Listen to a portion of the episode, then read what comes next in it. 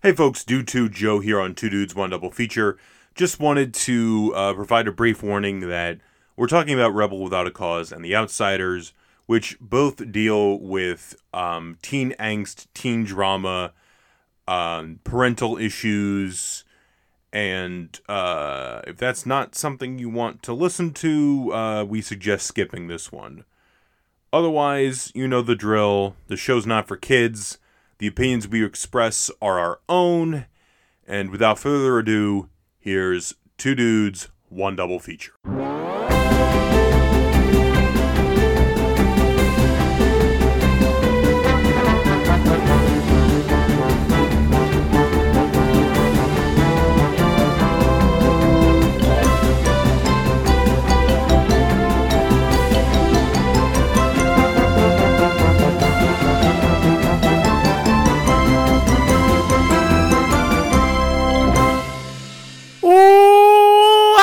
Welcome, uh, welcome everyone to Two Dudes One Double. No, hold on, wait. I'm doing this all wrong.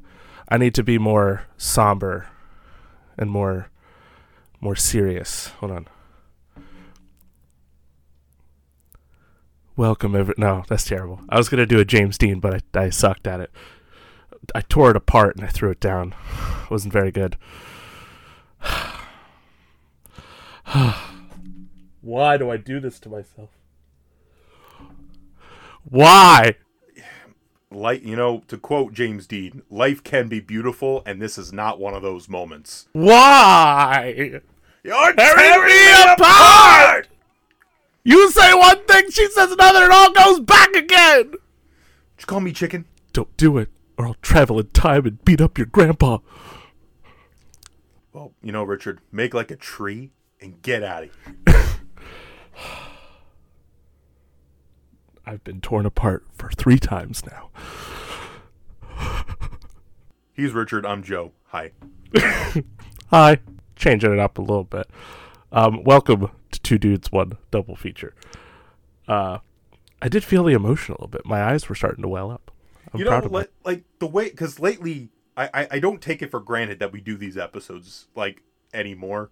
Like I enjoy doing them, but I'm like I feel like it's like an event now because it's like we, are we're we're on the edge right now. Like we're recording this the week of the episode supposed to come out, which is not Yeah. how we've been doing things lately.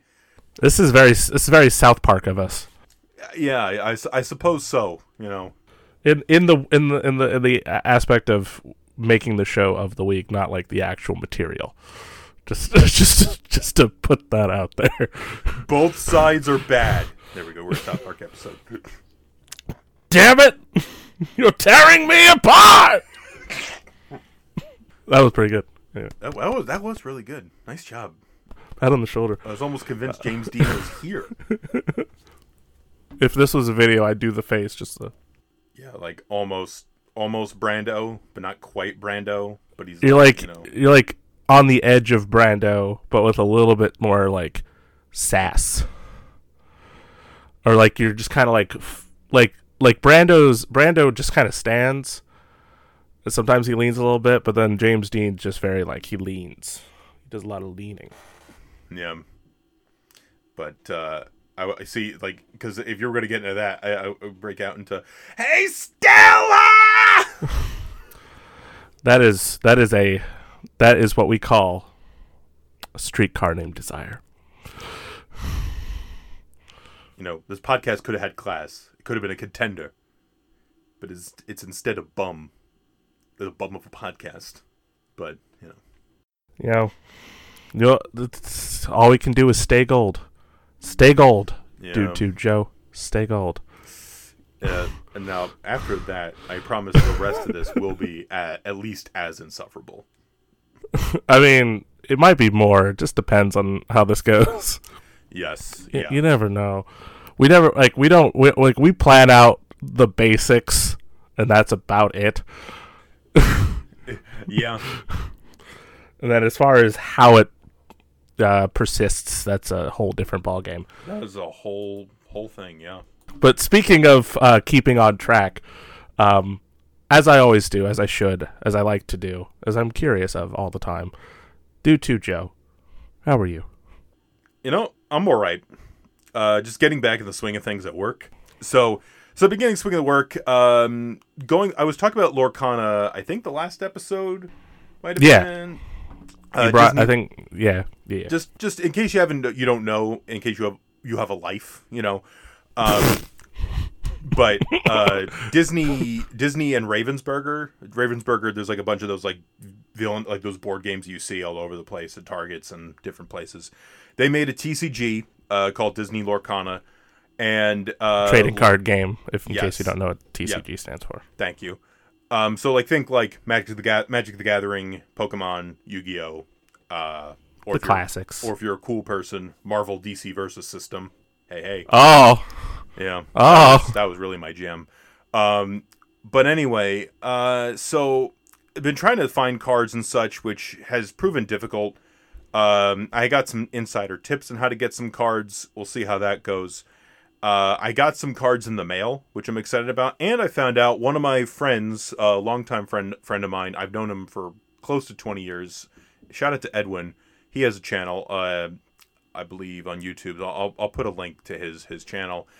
Uh, found out he's he's getting into the game, which is really cool because otherwise I didn't know anybody who was getting into this card game.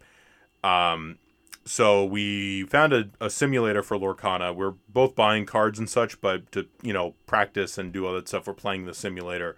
It's a lot of fun, actually. I got my ass kicked a lot of uh, by people online, but it's always interesting to see the different strategies. Plus, because the game is so new, you know, there's a, there's only a set. There's only like two, I think what 200 cards I think in the set, and there's only so many things you can do at this point.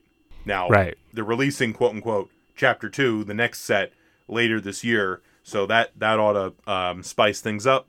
So just um, playing around with Lorcana a bit, uh, you know, getting your bearings. getting my bearings in it. Yeah, uh, I figure I like. There's a couple strategies. Like there's like a pri- like a princess um, strategy in the game that I that I find really appealing. Um, it it goes it bases it off of like songs, which is a card type in the game, and characters can use certain songs and help you use it for free.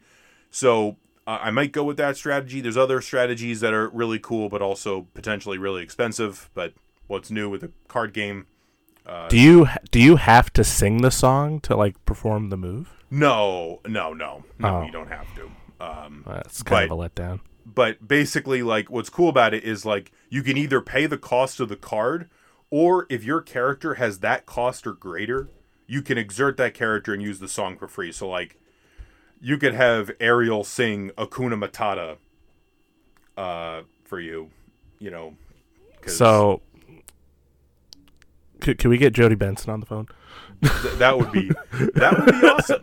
That would be that would be a lot of fun. Uh, Just like I listen, I know this is gonna sound weird. I know it's not from your movie, but can you just sing Hakuna Matata as if you were doing part of your world, please? see, just do a cameo. See, so what would be even better is uh like be prepared, but as sung by like Cinderella. Just call Nathan Lane and say, "Hey, could you sing part of your world just to swip swap, just to swap this all up?" Just just why not?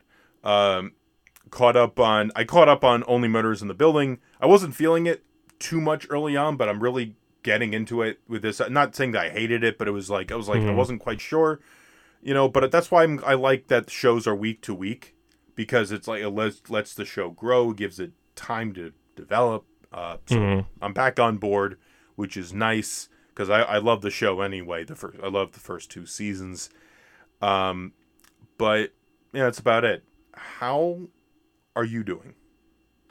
Uh, I'm all right. You know, I'm just kind of chilling.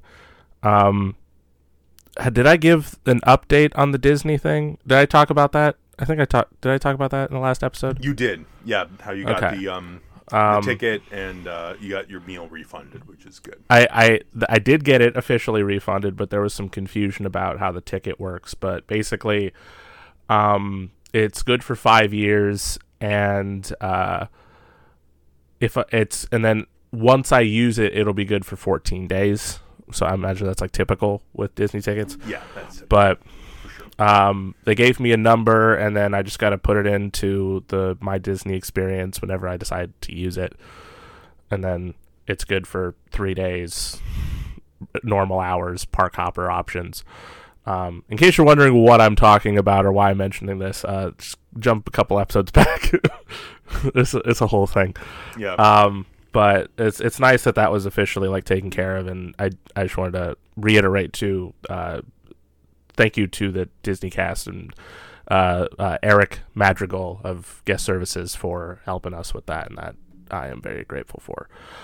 Um, so I wasn't sure if I gave that's like the final note, by the way, because I got the refund officially for the dinner and I got the ticket already. So I just now now it's just like when do I want to go? If I want to go, I don't know, but I got five years to figure it out.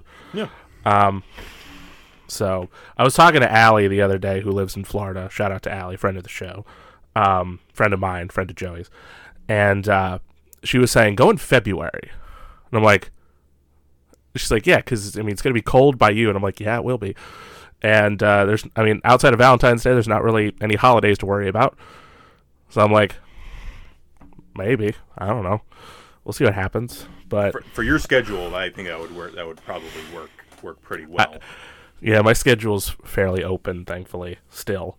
Um, but uh, outside of that, um, right now is that time of year where it's we're really gearing up, obviously, for physical media because there's a lot of stuff coming out within this month and then especially next month.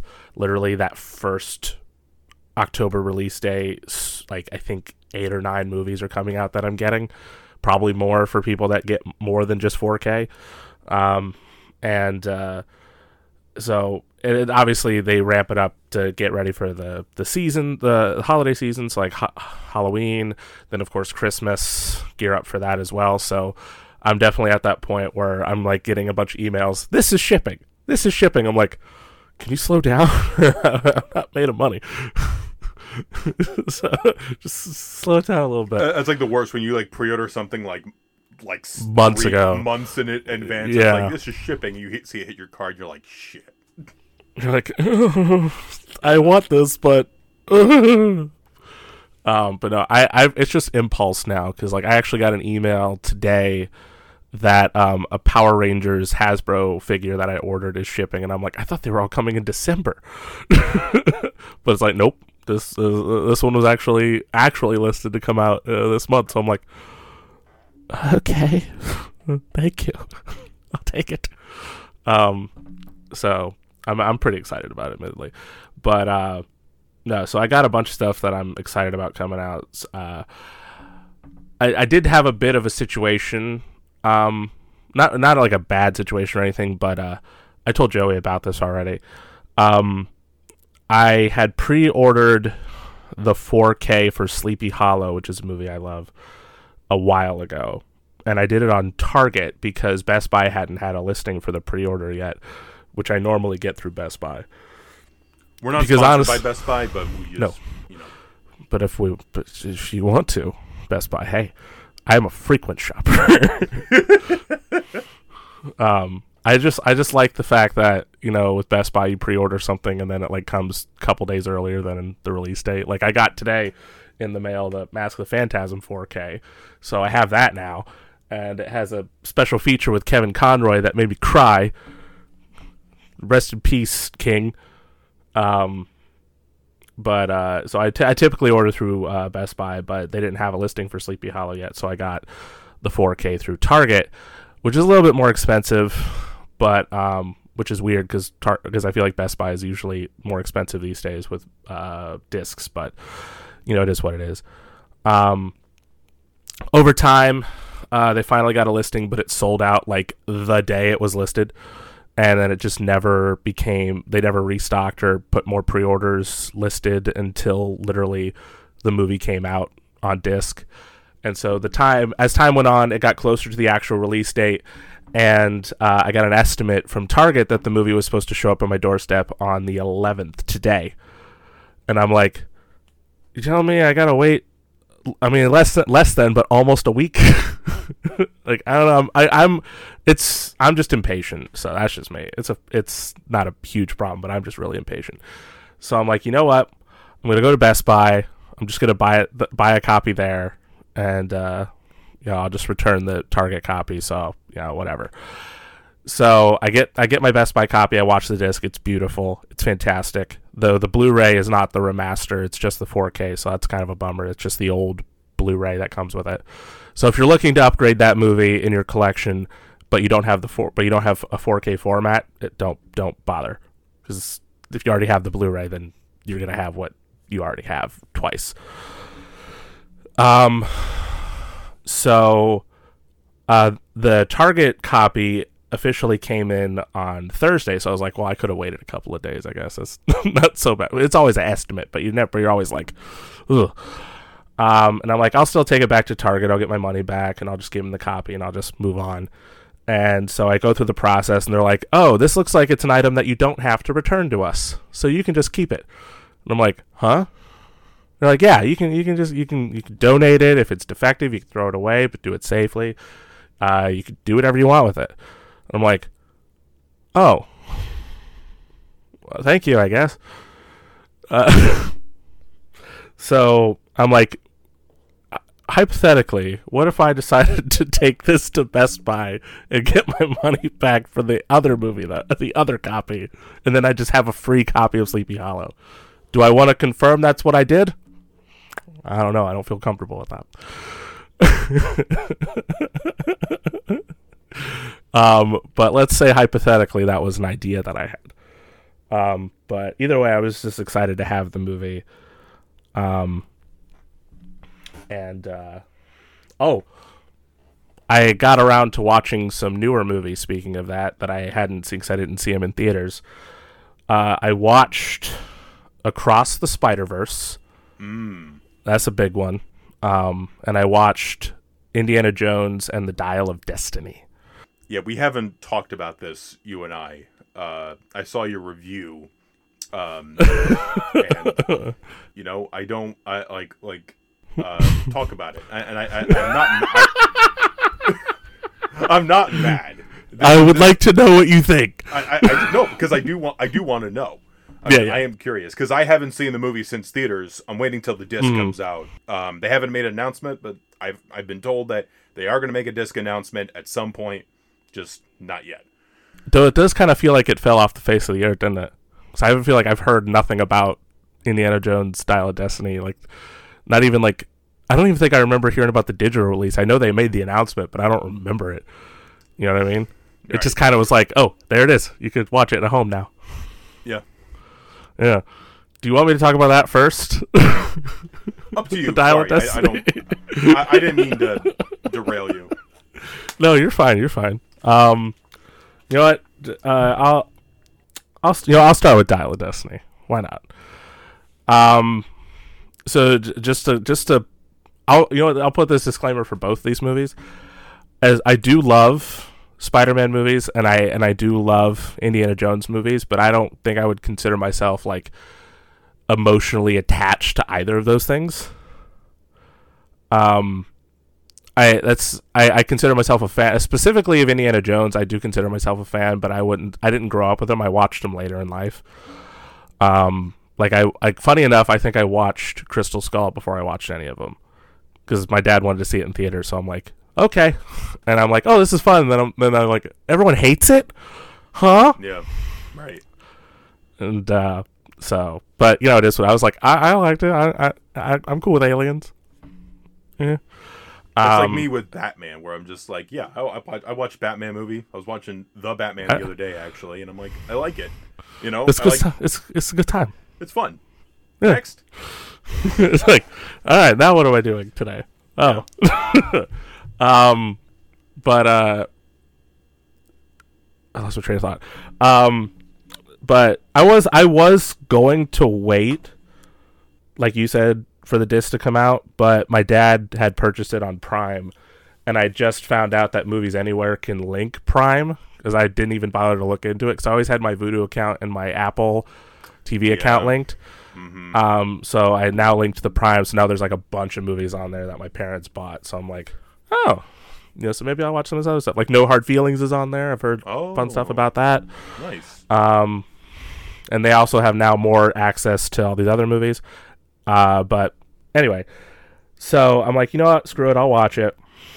Uh, I know, I know there was, there's been some mixed feelings on it. Like I was talking to Mikey about it, and like I sent him my review, and the first thing he says was, "It fucking sucks." And I'm like, and it was so much time had passed before like uh, after I'd said it, so I didn't know what he was referring to initially. I was like, "Wait, Indeed?" He's like, "Yeah." I'm like, "Oh no."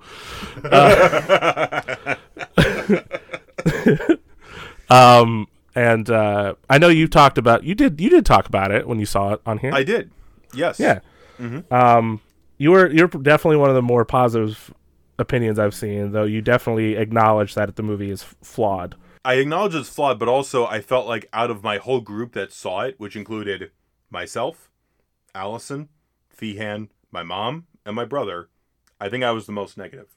So I like to, like, I, Hmm. I, I, I think like out of like because I, they were like, not to. I don't want to. I'm sorry, I'm derailing your No, whole, no, no, no. It, it's important to the conversation. like because I definitely acknowledge. I'm like, well, I don't hate this. Yeah, that was the first thing you said on the Letterboxd post. Um, I think I prefer Crystal Skull. Mhm. I like aliens more than time travel. No, no, it's not even that. It's just no, I'm just saying for myself. but, it, uh, but, but it's like uh, anyway. You continue, please. This is not. This, this is, You're- you're- should not be about me. And I made it about me. Your Larry David impression. uh, you know, it's just, it's not for me. I am George Costanza of two dudes, one double feature.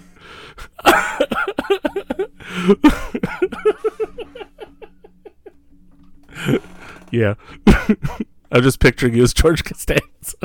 This was supposed to be the summer of Indy. What happened? I don't know. Neither do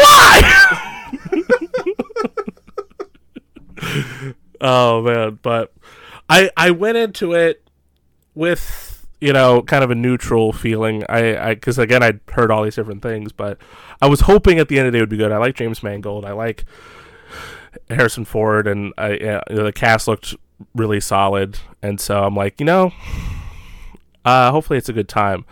Um, I will say I like I, I don't want to get nitpicky, but like the first thing that obviously you notice is you know the, like the the de aging and the deep fake sort of thing, and it's like if I'm being honest, there was really not a point where it worked for me, just especially because of how like because like Indy Indy like is a is not like an overly expressive character necessarily, but when he is expressing, like there's a lot of it. Like like Harrison Ford's very good at that, and it just felt like a lot of that was gone because the technology doesn't allow for it.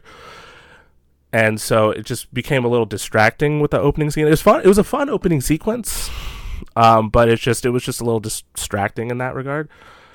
Um, but that's again that's a little bit more nitpicky. I think the thing that I took away from it that was strange was that like when Indiana Jones came out, it, it became for many people like the quintessential adventure movie. Like like when we think of adventure, like obviously there's so many great ones even before that that inspired Indiana Jones. So I'm not saying it's the, but for many people it is like the adventure movie and it and it it has a lot of imitators, a lot of great ones. Um like I think of, you know, obviously I'm a 90s kid, I think of The Mummy Yeah. you know, is very much an Indy imitator, um, and it's a great one at that. Yeah. Um, but at the same time, there are a lot of them, and this felt more like an imitator than an actual movie. And I'm I'm not blaming James Mangold, but like he was, I feel like he was put in a position where like you know he's he's just not Steven Spielberg. you know it, it, here's the other thing too like because a lot of people including myself when when they heard mangold's name be brought up to direct this i'm like oh my god that's a that's a nifty choice. And it's like and people were thinking about logan which is a great movie we, that we talked about. But also when you think about logan logan is part of a franchise that's not the best franchise. No, like No. the X Men movies, like there's, I have nostalgia for them. Admittedly, you know, I haven't rewatched them in a very long time, and I'm afraid to revisit them on some level. But Same. Yeah. it's, but that's a, but like when you compare it to like Indiana Jones, which to me, like Raiders of the Lost Ark is like the greatest movie ever made. Like it's it- it's it's fantastic. Yeah. it, it's, It's quintessential to me. It's like quintessential pop. Like it's a movie I probably watch like once a month, and like if I logged it on Letterboxd, I'd probably log it. It'd be, it'd be like twenty times logged on Letterboxd because it's just so good. But and it's a comfort food too, I imagine. it's a very much a com- It's like one of the best comfort food movies uh, out there. You know. Yeah. Um, and that's also I also don't want to make an insinuation that someone else coming in and taking over a particular franchise that's only been handled by one person isn't possible to make it still good. Like I, the Scream movies, I've very much enjoyed, even though Wes Craven handled all of those movies as a director. And then he passed away, and so then they make the new ones, and I was very skeptical. But thankfully, Radio Silence was able to do a good job with those. I feel, um, so there wasn't. I, I definitely went in with that understanding that maybe, maybe, it's going to be hard, but maybe. And um, it just, I think it just at the end of the day, it was just, it felt like it was trying to be Indy when it didn't really feel like it necessarily. Um, I will say it definitely had the the vibe that I have whenever I watch the movies is like the the lead up to that final moment that's just insane. You know, That third act, dude. That was where I, I had so much respect for the movie because that was such a big fucking swing. but, but I will I will say I will say I wish maybe it went further with it.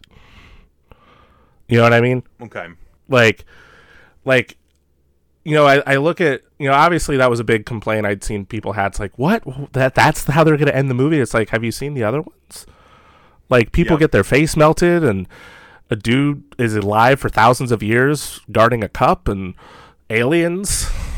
Um Indy gets his heart ripped out, or someone gets their heart ripped out. Someone, I I haven't it's seen. not. Indy gets mind control. It gets like hit, Yeah, hypnotized. You know, which is pretty scary. but you could tell I've only seen Temple of Doom maybe like twice in my entire life. and I've seen it maybe too many times.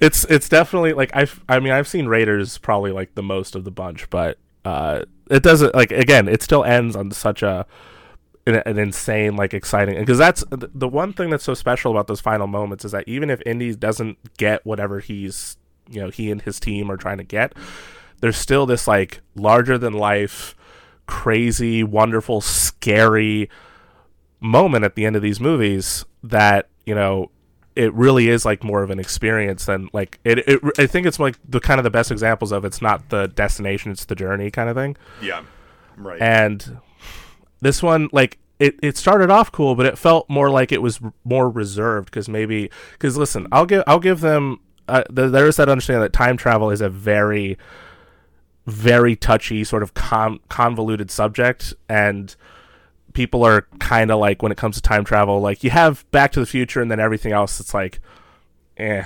It's like it's a trope that time travel's like so gimmicky or something for people that they just maybe get turned off by it or something i don't know. But maybe there was that mindset and so they're like well we'll have them go in time uh, with the dial with archimedes dial. What's the what's the actual term? Because i never was able to like catch Anti, it. the Antikythera. The antikythera I, I'll I'll make a note. Like if I, I believe that's the actual device. Um, Okay, or, or at least like the thing that they sort of took they took from. Right. Um.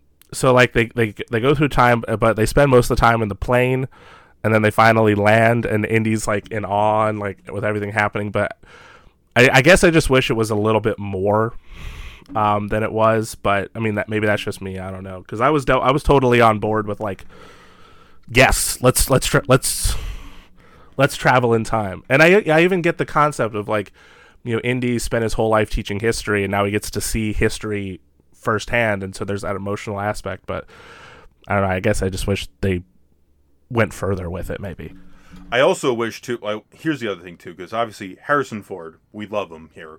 Everybody Yeah. loves him, but there's only so much you can do with an 80 year old action star, right? You Yeah, have to true. you have to talk about that. Like, even though obviously Yeah. Harrison Ford wasn't doing all the stunts in like the original movies, he was still there were still a lot of things he was doing, you know. Yeah. And that's why you know because I I I kind of go back to like Mission Impossible as like the closest thing we have to like Indiana Jones because you have these crazy this crazy shit going on that you're still able to believe is mostly happening.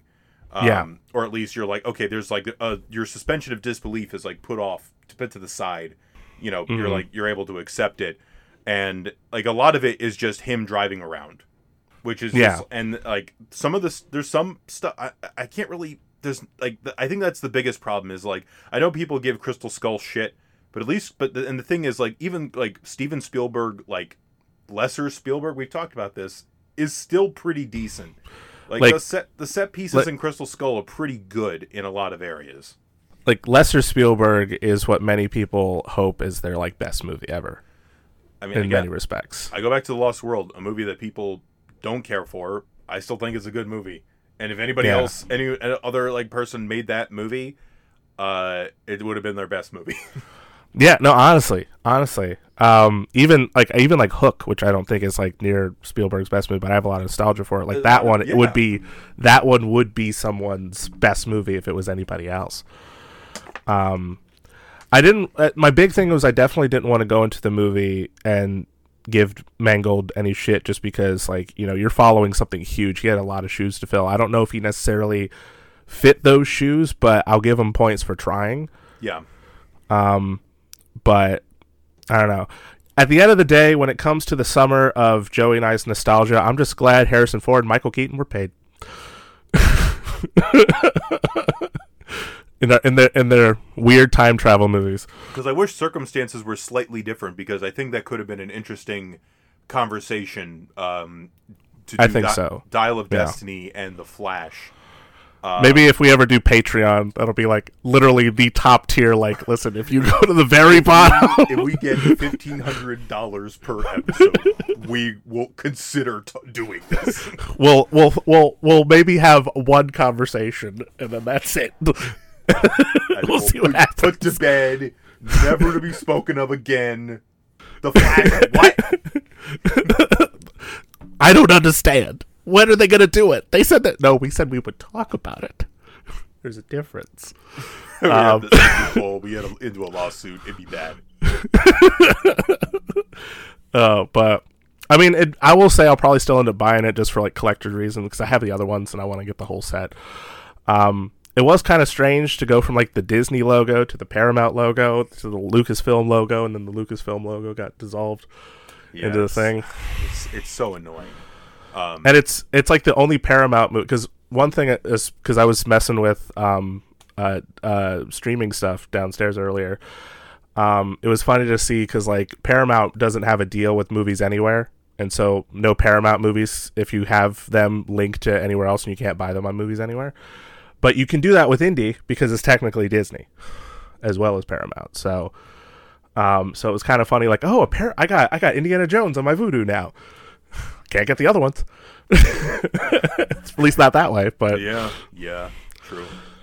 um, but no, it was it, it is what it is. Um, so I, I'm you know what I will say I'm very happy that that Harrison Ford was happy because he he clearly had a lot of love for the process, love for James, I'm sure, and love for the story, and you know like all the times he was emotional, which we don't ever see that No, with Harrison. Like he's a very stoic guy, um, and is just good at like talking shit and and backing it up. You know, like he's just Yeah. he's he's he's just fantastic. Like I I think about um he was when he was doing promotion for Dial and he was on Conan's podcast and he's like, "Can I say whatever I want?" And he goes, "Fuck you, Conan." I'm like, "Yes." Um, and then Across the Spider Verse is the other one. I'll try to be brief so we can get to yeah, these I'm so s- yeah. Again, I'm sorry. No, it's it's. I'm glad we started that. So because there was definitely going to be a lot there. I think. Um, the one thing I was definitely like really curious about was just how different the the home disc release was going to be because I heard obviously the theatrical like obviously there was the audio issues and they fixed that, but then there was just a lot of little changes that I didn't know about. Um, and so like I watched a video on YouTube talking about all the different changes, like from character designs, or at least like slight character design changes to just different actions that characters make. And I'm like that I, I mean I've seen that in other things, but like it's very few and far between when it happens. So I was like, I wonder what version I'm going to be getting when I buy when I get my disc in the mail. Um, I did get the like digital version that people were talking about, like the changed version. Um, it didn't. I don't know if it hindered anything, but I'd be curious for anyone that's watched the movie how different it is, maybe for them when they saw it in theaters. Like I, I, I know Mikey has seen it a handful of times because he loved it. Yeah. Um, and so I, he's in the middle. He's in the middle of moving right now. So whenever he's done with that, I, w- I hope he watches it. So, so I want to get like a little bit of that from there as well. Like, hey, give me like a Venn diagram here, um, please. Um, I will say, like, this might be another hot take. Uh, when it comes to the Spider Verse movies, there's clearly a lot to love and a lot to appreciate about them, and they're obviously game changers, as we've seen many movies imitate. Um, but I think with both movies, the first times I've watched them, I uh, I enjoyed them, but I wasn't like floored the way I, I've seen a lot of people be floored. I do remember this when you when you were talking about like the first Spider Verse Yeah, because Like- that movie like talk about like almost like near universal praise for Mm-hmm. something you know like like I just remember seeing it in theaters and everyone going, "Oh, this is like the greatest thing I've ever seen," and then I watch it and I'm like, "Did I did I get a 3D version or what's going on?" Because it looks strange to me. Um, but no, it was the real version. Um, but I will say, as time has gone on, and the more I've watched Into the Spider Verse, I've become a fan of it, and I've enjoyed it quite a bit. Um, but there's no there there's no denying that there's that element of it where I initially watch it and I do enjoy it, but I'm immediately like, do I love this? Maybe not, but I find it to be very good. Um, and so knowing that I had I gotten to that point where I do actually love Into the Spider Verse. I'm like, how would I feel about Across the Spider Verse? And almost verbatim, the exact same thing happened. Like I I watched the movie and I'm like, because again, just and it could be overhyped. It could be just because I don't particularly care for Spider Man all that much. Um, but just like I watch it, and I remember people talking about like the that Gwen Stacy scene with her and her dad. Um, and I watched it, and I'm like, oh, I didn't realize how early in the movie it was. So I'm watching it, and I'm like, it's emotional. I feel for it. I feel for Gwen, but I'm not like weeping. right You know, I'm, I'm sure there's so many people because we have so many people listening, obviously, because we're so popular. Um, people are listening, like, do you have a soul? That's questionable. Um, the answer to that is no no we're Uh, neither one of us do but you know no, we've we're accepted we're we're corporate shills. We do this for the money, so pay us. because we are currently not making money on any of this no, we need money. Come on. why, why do you think we're doing this? Um, for kicks? I don't think so. Um, but uh, no, like so I'm watching the movie and like the animation, absolutely beautiful.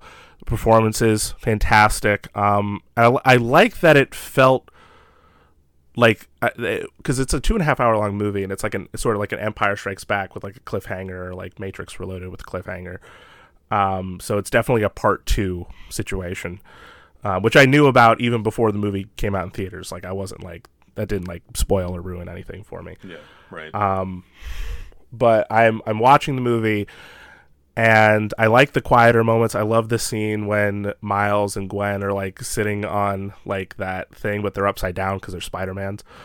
Um, and it was just a nice little quiet moment. I liked the quiet moment with with Miles and his mom about you know his stuff that he does and what he's been doing and all that stuff. Very Spider Man stuff.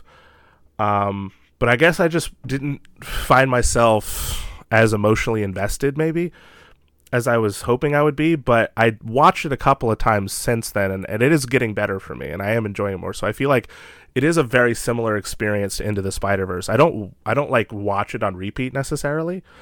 So it's probably gonna take a second for me to get to a point again where I'm like, this is fantastic.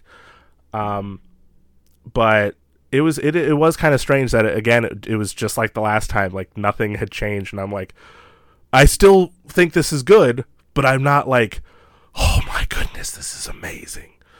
But again, that's just my experience, though. Again, similar to I'm happy that Harrison Ford was happy with Dial Destiny. I'm happy that people like Wyke and Gifford, who are our resident Spider-Man guys, um, and they have a whole Spider-Man episode on our show, and maybe another one might be coming. Mm-hmm. Um, they they both were clearly like enamored and absolutely head over heels about this movie. Gifford like actively messaging me and saying, "You gotta go see it in theaters. You just gotta. you gotta." Um, I don't know if he didn't like say it like that. Like, come on, what are you doing? Gifford seemed a, uh, a Sony stockholder, actually. Just he hasn't said anything, but we're we're seeing hints. Our, our suspicions uh, might be confirmed sooner or later. we're just we see you, Gifford. We know you. We know you were encouraging um, the um, the more billion dollars. You know. We we know it. Okay, we see it. Come on. No, but honestly, like like I'm also like not as hot on across the Spider Verse. Like Mhm. I, I don't know if I like I enjoyed it, and there's a lot of like visual like the Gwen Stacy scene. I didn't get so much emotional thing, much as just like technically as a piece of storytelling. Yeah. Um, it's amazing. It's incredible. And like both times I've seen it, I haven't. I got the disc. I haven't watched it on disc yet. I was breathless like watching it because it was such like a, and that's just like the begin, like the prologue, so to speak, of the movie. yeah. Yeah. Um, uh, the cliffhanger, I, I I was not as hot on. I knew it was going to be like a like a part one, part two kind of thing, but I feel like there's some Mhm. movies that have handled part being a part one, part two better than this movie Okay. um I felt like the the the very end the tail end of this sort of dragged it to for this reveal thing and I'm just like Mhm. come on Ah. I was I was I was I was kind of surprised because like I remember seeing the teasers of like um Miguel Spider-Man 2099 chasing Miles through and I but I thought he was chasing him through different like dimensions. So I'm like, you know, oh is is, is Miles to like steal the the watch or whatever and then just start jumping through different dimensions, but no, he just just sticks to the one. So, I which wasn't bad. I wasn't like upset by it or anything, but I was just like because I especially because I remember hearing like there was supposed to be like so many insane like artistic styles, which there were, but I, I thought maybe there was going to be more, especially because we heard a lot about like the working conditions with this movie, um, which you know, hey, treat your artists fairly and right with respect and kindness. I understand. Listen, we're all in this together. We're all doing the same thing. Not us specifically. Like we're not. We don't draw Just- for shit. no no um, You've seen our. If you've seen our initial logo, you know I can't draw for shit. and, my, and mine was just flat out rejected so we just this- said, you know, I got one. No, we, we could do better. Um, no, but uh, I'm glad we could bring. We don't always get to talk about recent releases, you know, No. and so it's nice to just at least just briefly bring them up. Um, you know, but I think we should get into our conversation Almost, proper. almost, almost an hour into this. This is definitely Uh, one of the longer pre-shows, so I do apologize on that front. it's it's okay. A lot had to be said, yeah. and part of it's my fault. Um, Damn it! How could you? But I know. You're tearing me apart. I had to do at least one more before. Yeah, and, and to quote um to quote Jim Stark, you know something? You read too many comic books. That's not wrong. oh my god. But um anyway, so this is an episode that I've been looking forward to for quite a while, Mhm. actually. Same. because it is you have seen the movie before this episode, like sort of just because it got a new 4K. Mhm. Uh, it's a favorite of mine. Uh, but this episode, like, sort of is almost sort of like a I show you some, I show you a movie, you show me a movie. Which Uh, surprised me because I thought you had already seen the second one.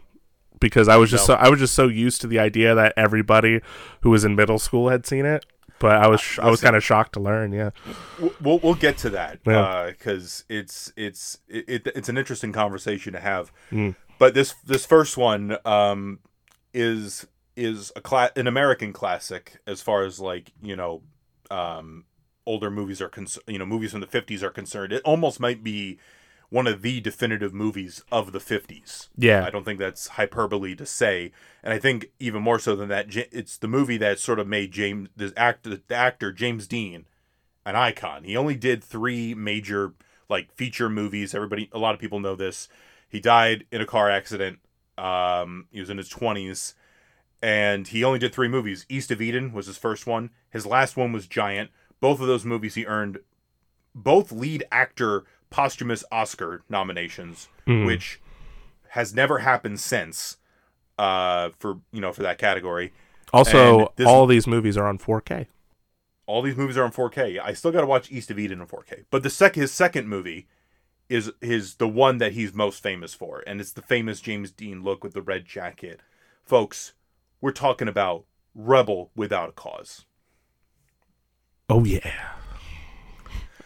Yeah. And I'm not. I'm not. I've never been good at the follow-ups, but you know.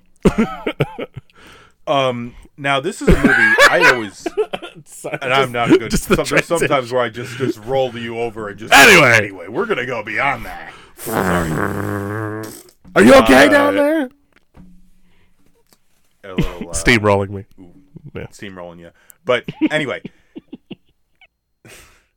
is always a movie I really liked, and it was always one of those. I, I I watched it like oh my god, like I had the book Thousand One Movies You Must See Before You Die, Yeah, I've seen that at the stores. uh, and it was what I had a period of time where I was like putting sticky notes into movies that I had seen.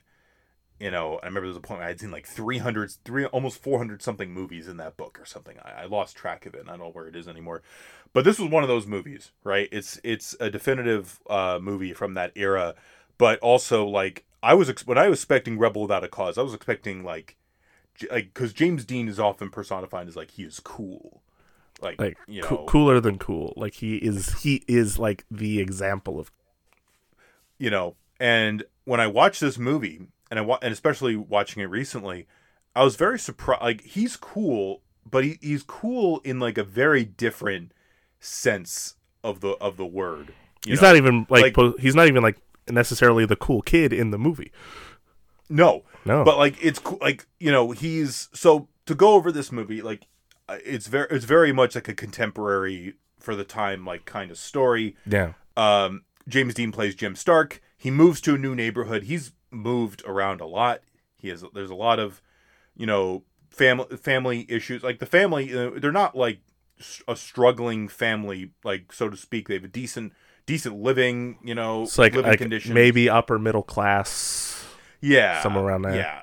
hmm And you know, if he has his own car and stuff, like he's they're probably doing pretty okay financially speaking, but socially speaking, there's just like gets into fights. There's all sorts of hmm all sorts of drama there. Um, so this is his latest stop, you know, and because of this latest stop, he encounters um, Judy, played by Natalie Wood, Another icon. another icon, and Plato, played by Sal Mineo, also another icon, Another Um, icon.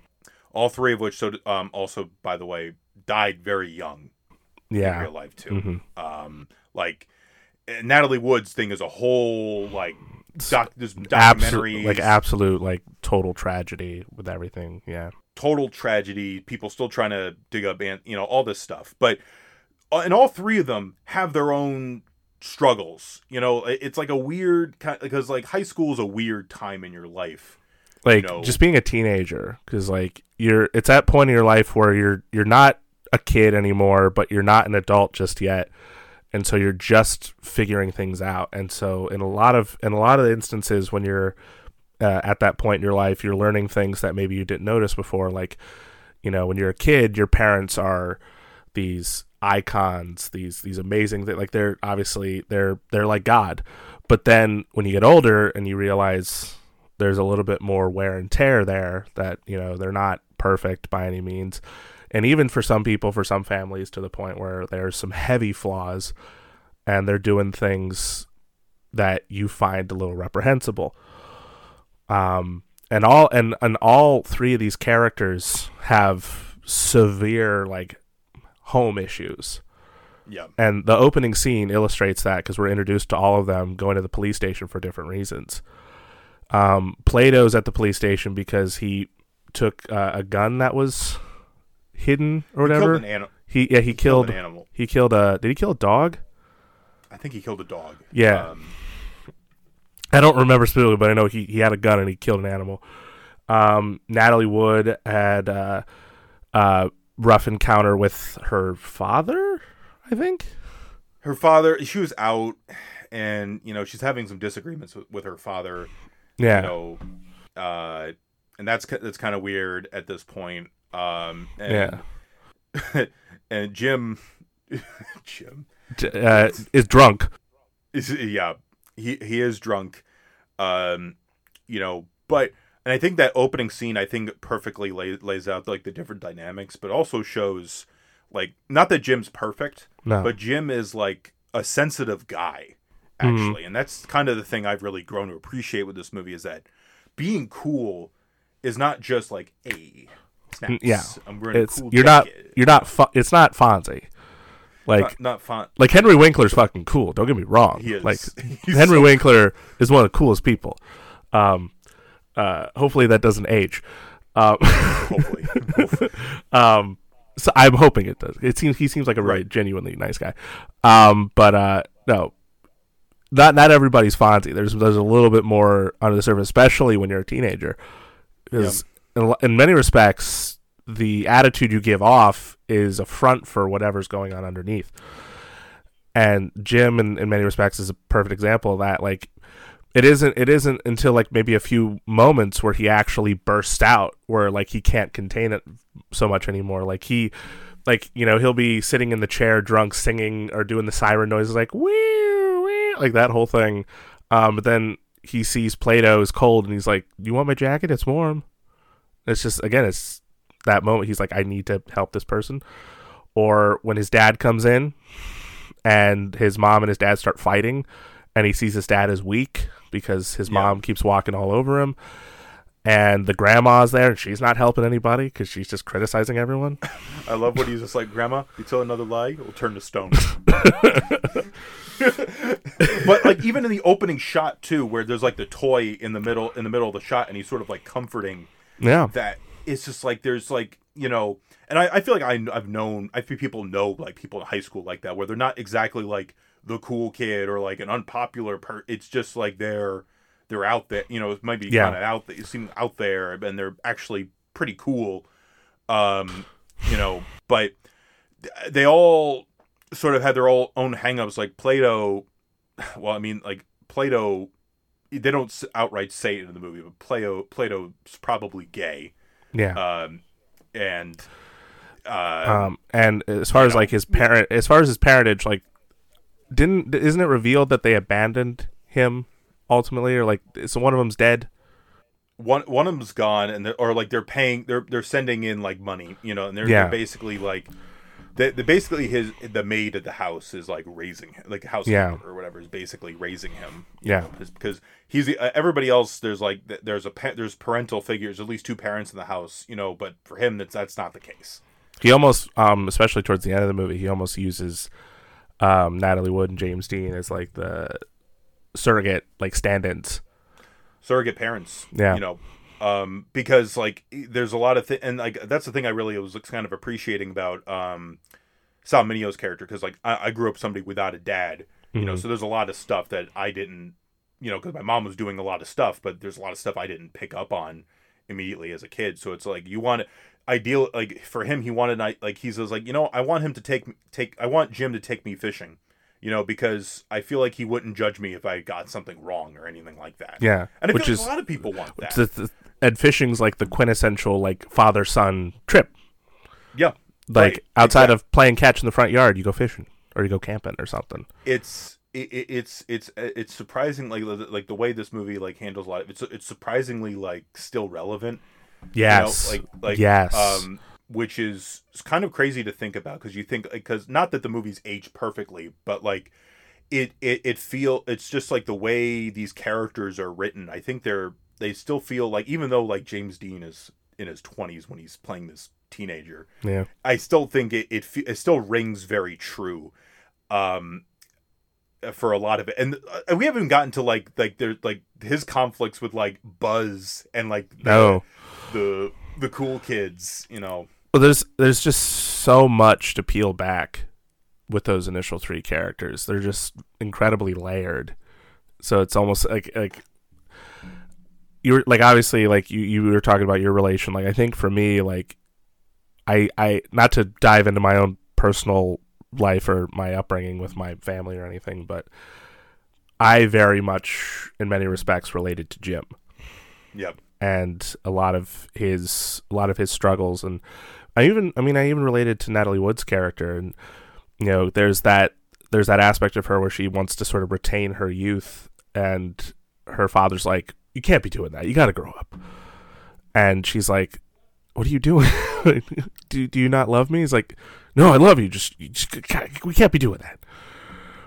And or like you know Jim just with all the conversations he has with his parents especially like in in in the realm of like honesty and what's the right thing to do. And it's like that's that I think that especially really hit hit hit me hard because I've had these kinds of conversations with my family just the idea of what is the right thing to do. Because when you're a kid again your parents they'll know exactly what to do. They'll be able to help you. And they still do even when you're an adult.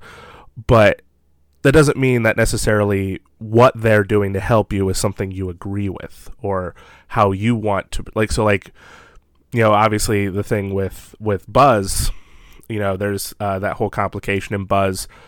I'm gonna this is how i segue into that.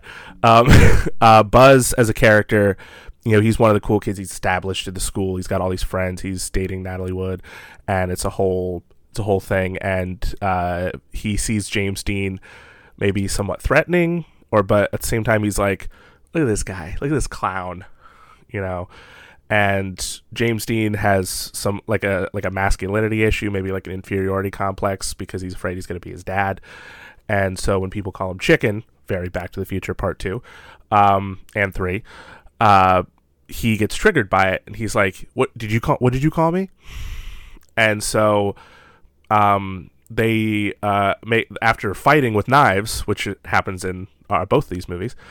Um, uh, uh, they make an agreement, Buzz and Jim, to uh, do a what? What do they call it again? A chicky, A chicky a chicky run. a chicky run. That is a very. That seems like a very fifties term, like a chicky run. Yeah. Um, so basically, what they're doing is they're they they jack these cars um, that are like just runnable, like they're just good enough to do whatever it is they're trying to do. And their plan is they're gonna drive to the cliff of this like ravine, like this area that they're at, and um, whoever jumps out of their car first is a chicken. Um, Jim jumps out of his car during this, uh, but um, Buzz can't because he's stuck and he falls off the cliff and dies. And that changes everything. And It chi- yeah.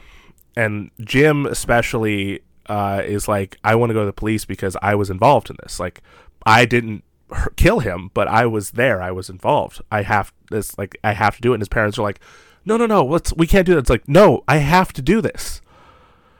And so, it was, moment like that, especially, like I, I, I related to uh, immensely. Not that I've ever like you know been in a situation like that, thankfully, but um, in smaller instances, I've definitely had those kind of disagreements with my family or members of my family in which I'm like, no, I, I feel like this this feels more morally right than than than what you're suggesting, and I feel like I have to do this. And so, like watching that scene in Jim's house when he's talking to his parents, that especially rattled me, and it think felt it felt so it- relevant. I think the way the movie is shot too, like there, Mhm. like there are a lot of times where it feels very like a standard like you know production of that time. But there's like the I think about the I always remember in my mind like the way like Jim's on the stairs as he's having this conversation with his parents, the way it's lit, Very low lit. camera, very the ca- where the camera's tilted. Uh, when it another, like- literally does that like tilt. It's so like It's so kind effective. of a, it's really uh, really unsettling. yeah. Um, but I was also thinking about it too, like with the Buzz character. Like I remember, like there was like saying like we got to do something. And I feel like that's such that is such like a teenage Yeah. attitude. You know, if something happens, we got to do you got to do something we got to do know, something. because you don't you don't nobody slows down to think about you know think about these things.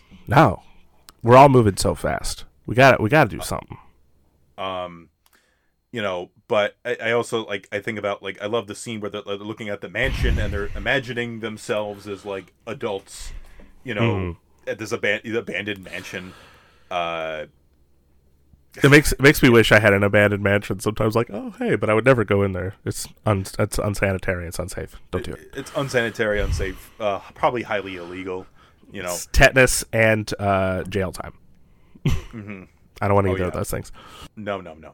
Um, but I also like you know, it's just there's, there's so much about this like movie. Um, obviously the end is very tragic. Um, Mhm. spoiler alert. You know, uh, Plato has that gun, and you know he he did shoot he shoots somebody with it, and he's hiding in the in the observatory. You know, and Like the Jim- famous uh, Griffith Observatory in California. Yes. Yes, Yeah. that's probably one of the big reasons why this movie, why that is so famous. Part of the Mm-hmm. reason why that's so famous is, is this movie, I imagine. But I, I agree with that.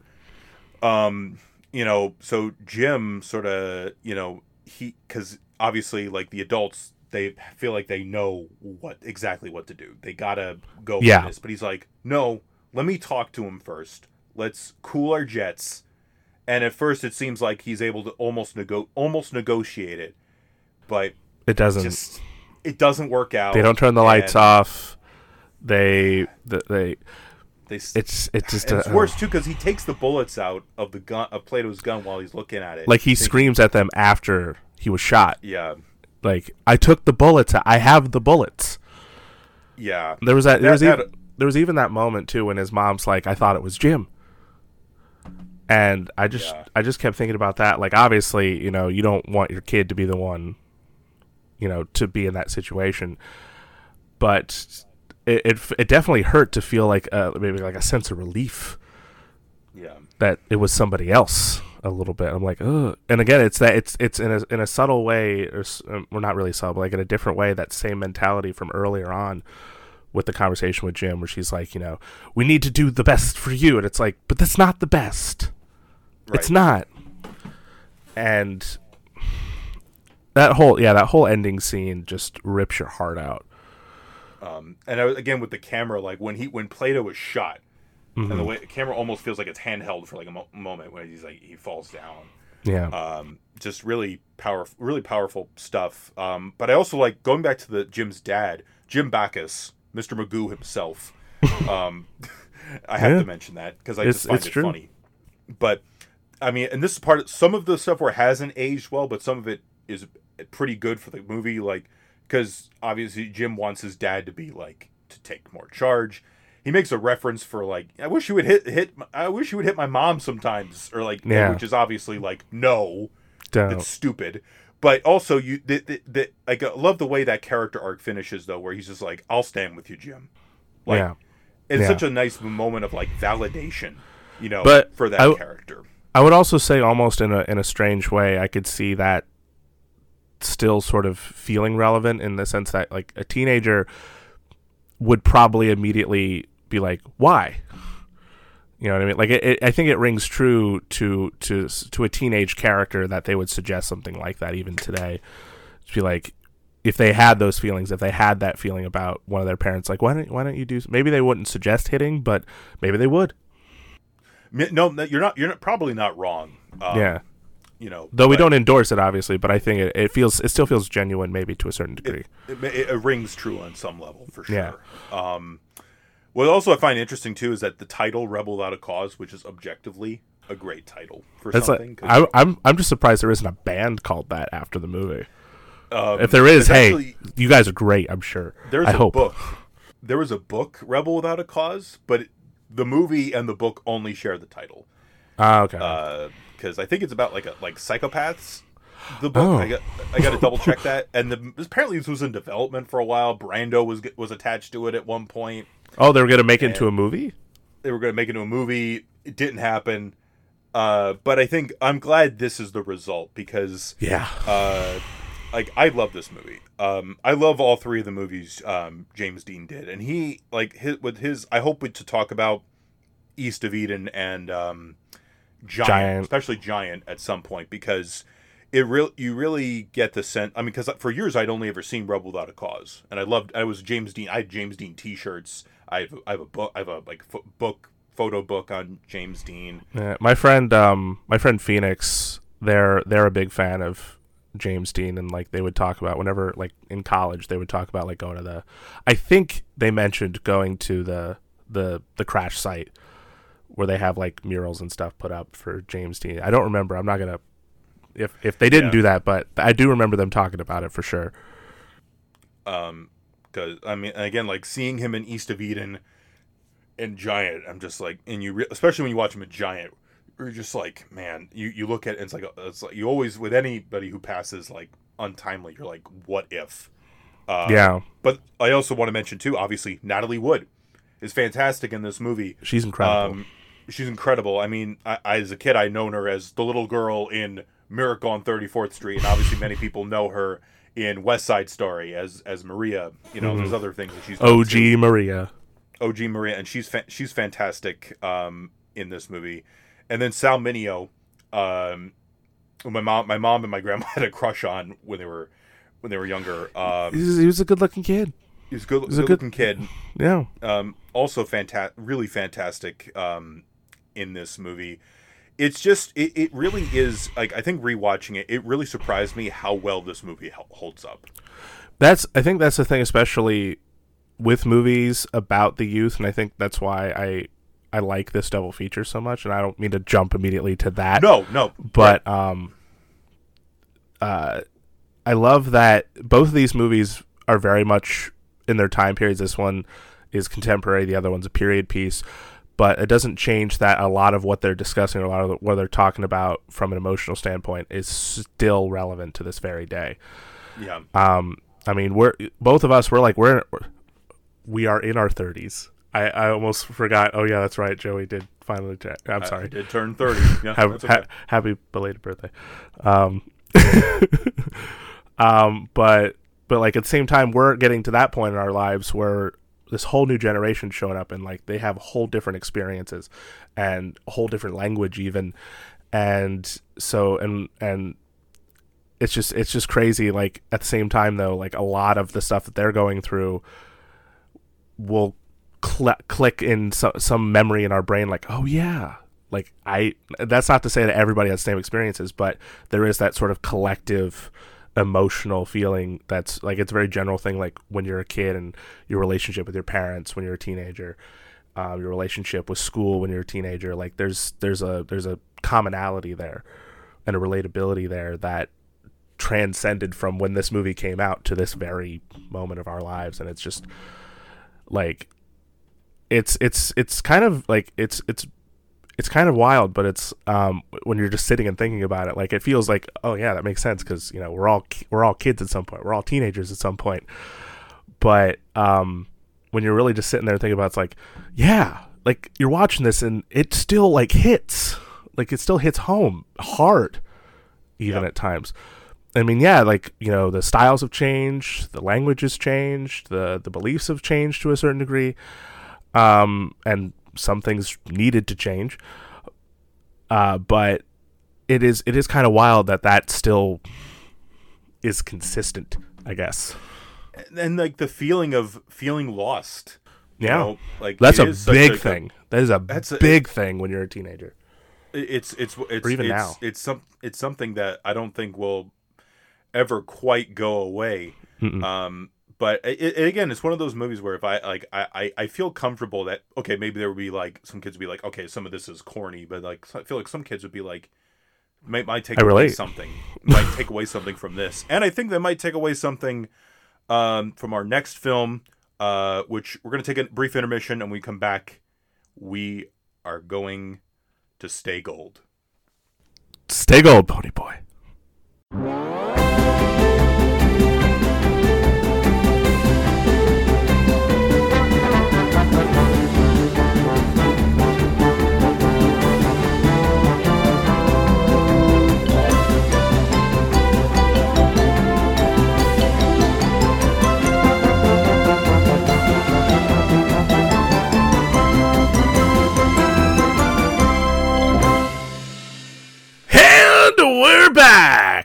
Welcome back to Two Dudes, One Double Feature. In our last segment, we talked about Rebel Without a Cause. Uh, incredible movie.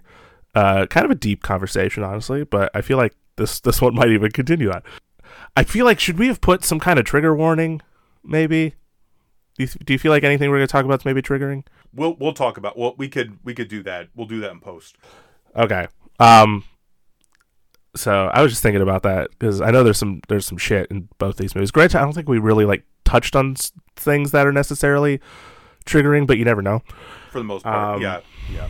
But this one, you know, again, yeah, we'll see what happens. But i- in case in case we forget, trigger warning for for both these movies. I know we're late, but hey, um, um but no, uh, this whole episode is really about like adolescence and and and kind of coming of age and like having like moments of self discovery, but also learning more about how the world works. Like ha- like finally having like an adult feeling, I guess maybe. Um, which I think Rebel Without a Cause explored a lot with. And uh, when we were watching the movie, I was telling Joey, this makes me think of another movie that I that I watched when I was really young. Not I mean not like really young, but like I watched it when I was in middle school uh, because we were reading the book that the movie's based on. And uh, I had told Joey about it, and to my surprise, he said he'd never seen it because I was so I was so used to this idea that it was like almost uh, on every curriculum. hmm You know, like it's almost funny to like go back and like think about all the books that you read in class and then like the movie adaptations. Like I was thinking about Holes the other day, and like I know Holes I read in school, um, because that was kind of part of the curriculum. Or I think it became. I don't remember. I think I think we did have to read it, but then obviously around that same time the movie was coming out, and so now for younger generation they're going to be probably watching that movie in the in the class. Um, so it is kind of funny to think about that. And this was one movie that I feel like, oddly enough, of all the movies that I've seen in school, which includes some genuinely fantastic movies, um, this one I think about a lot for some reason. Mhm. And when we watched this movie, it it immediately made me think of, or when we watched Rebel Without a Cause, it made me it immediately made me think of this one.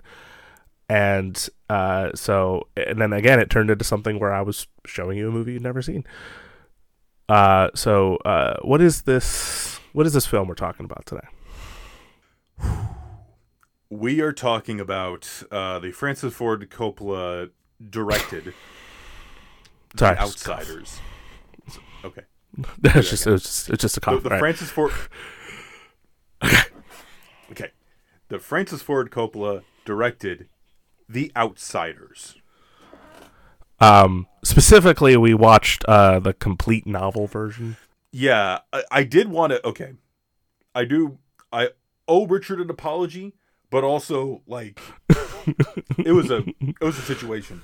this movie is available. The theatrical version is available to stream on H, was available to stream on HBO Max. Yes. Um, Oh, this story. Oh yeah. so this is on this is this is on me. This is Okay. th- this. I think this is the closest we've gotten to the um, 2019 incident where I'm telling Richard to get off of this, uh, to stop standing on this thing in Magic Kingdom. Um, Please, no. Continue. I want to tell the story. So, because because you're just like, uh, well, I rented it. Well, because I didn't know. I don't. I guess I didn't fully realize that there was like a director's cut or like a like a longer Well, version of it. like I know that um there was a there's a 4K disc that they released I think in 2021 because um Coppola had done a restoration of it and I think he he has done like director's cuts I think right hasn't he Well? I mean, he there's a bunch of different versions of the complete epic of the Godfather, where it's told in Yeah. chronological order. There's also um, for the Godfather Part Three. There's the God. It's called the Godfather Coda: The Death of Michael Corleone. Because I forgot all about that because honest because he's he's he's even said it in like the commentary tracks, and I agree with him that it shouldn't be the Godfather Part Three because the main story of the Godfather is one and two, and Part Three. If you look at three as an epilogue, it's it's a better it's better time. Um, that said, I still haven't watched The Godfather Coda yet. Um, neither neither have I. Uh, we will soon though. I we think. w- we will soon. Yes, we have that. Um, we do have that planned. But you know, like yeah, Coppola has gone back and and done things. You know, I guess I just don't always think about it that way because you know he's not George Lucas. no, I mean he, he he came up with those with those directors from that time period, but he's he's you know again George Lucas is very But but he's done like Yeah. was it the Cotton Club like um encore? I think it's called or um, I think yeah it, it's and which I'm curious. There's a like after watching a bunch of like different videos and stuff.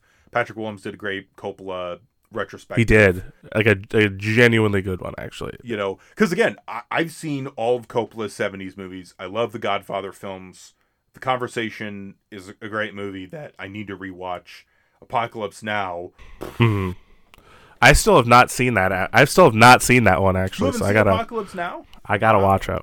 okay yeah, you gotta watch it at some point but like th- that's another one that has a bunch of cuts too. Mhm. So what am I saying? Going on saying I'm, I'm a big idiot. That's all you need to know. But also, we've got one of our first early episodes, our first one of our first Halloween episodes is Bram Mhm. Stoker's Dracula, which is my favorite Coppola movie because It's it's it's a it's a great one. So it's got it's got vampires. It's beautiful. It's practical effects.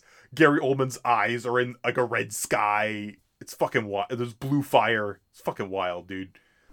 it's it's a good time. Um, It's amazing. And also, but yeah, n- not to again, I Coppola commentary tracks are some of the best ones you'll ever listen to. Like I would. Get, that's what I've heard. Yeah, I want to get the Outsiders. I don't know if there's a commentary track for the Outsiders. I think I think there might be. Don't quote me on it, but there should be. I would listen to it because he is like the way he t- talks about like the history of a production, his thought process on things, like just his voice too. Like I th- find it very soothing. Like we talk about the Godfather movies, like he, he talks about like an anecdote where like you know, in the God spoiler for Godfather Part Two, when one of the characters dies. The, the actress didn't want to be in the coffin because it's like su- superstitious. So Coppola Yeah. got his mom to be in the coffin instead. It's Plan B.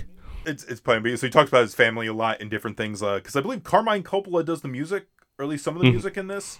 I think so. Yeah, no, he yeah he did he did the score for this, and he wrote the music for the song that Stevie Wonder sings. That's right. Um, the Carmine Coppola. Um, you know, so important to note. Uh, but let's get to the this movie, which I also. well, well, what about the story? Hold on. oh, the, the story. yes. So well, but we had this. I feel like I was. You said I was little me, which I was little me. but Well, I- uh, can I tell my, my side of it a little bit? you, you tell your side of it. Yes. Uh, I'm sorry. I'm sorry. Yeah, um, please. so I, I I knew it was on Max already because I looked on Letterboxd and I was like, well, I want to I want to see if I can rent it on 4K because I know there's the the complete novel version and I think on Vudu they have the theatrical cut available because I accidentally bought it twice, but uh, I was like, it's okay. I have both. Co- it's two different movies, so. Um, but I'd actually never seen the complete novel version, and I wanted to see because I sort of remember the theatrical cut. Um, and I know it's on Max, but I was like, you know, what? I want to watch it on 4K because I, I, you know, I have my setup and everything, and I want to watch the complete novel version. And so I was like, uh, I was like, I, I had just gotten home from Best Buy, and I was like, all right, I'm gonna rent it. Uh, and he's like, and you're like, wait, it's on, it's on Max. I'm like, I know it's on Max. I, I, I'm gonna get the 4K though. And you put a laughing reaction to it, and I was like. I don't understand what's funny, but okay. because I did not know or completely forgot that there was a complete the complete novel version. So I'm like, is Richard? I believe you would do this too. So I'm still being a little mean. That you would get want to watch the 4K Dick. version because HBO Max does not have it on 4K. It's just No, it doesn't. Whatever. It's just whatever it is. But it was also like a whole process of like trying to get me to watch it because it's not available directly on some services, even though it is on Movies Anywhere. It is, yeah. Like when you buy stuff on the app through Movies Anywhere, you're, be- you're essentially buying it through iTunes, and I couldn't find it on on iTunes directly, so it was just strange that I could find it through that outlet. Yeah. And then it transitioned to Apple anyway, and transitioned to Vudu anyway, after like waiting a little bit. very and then uh, i remember like because we found a way where I was, I was able to watch it but then and like, it looked weird. it would looked weird and i'm like the whole opening thing i was like stevie wonder i could hear clearly and i'm like i'm sure this is beautiful and it's not like skipping out really fucking hard so i had to rent it on Vudu i apologize to richard it's a it was a whole thing and i think i was just like I was like, why is he laughing at me? What am I doing? I'm not well being funny. laughing we laugh at each other anyway so like, It was just such a weird thing to laugh at. It was- it hurt my feelings. Ooh.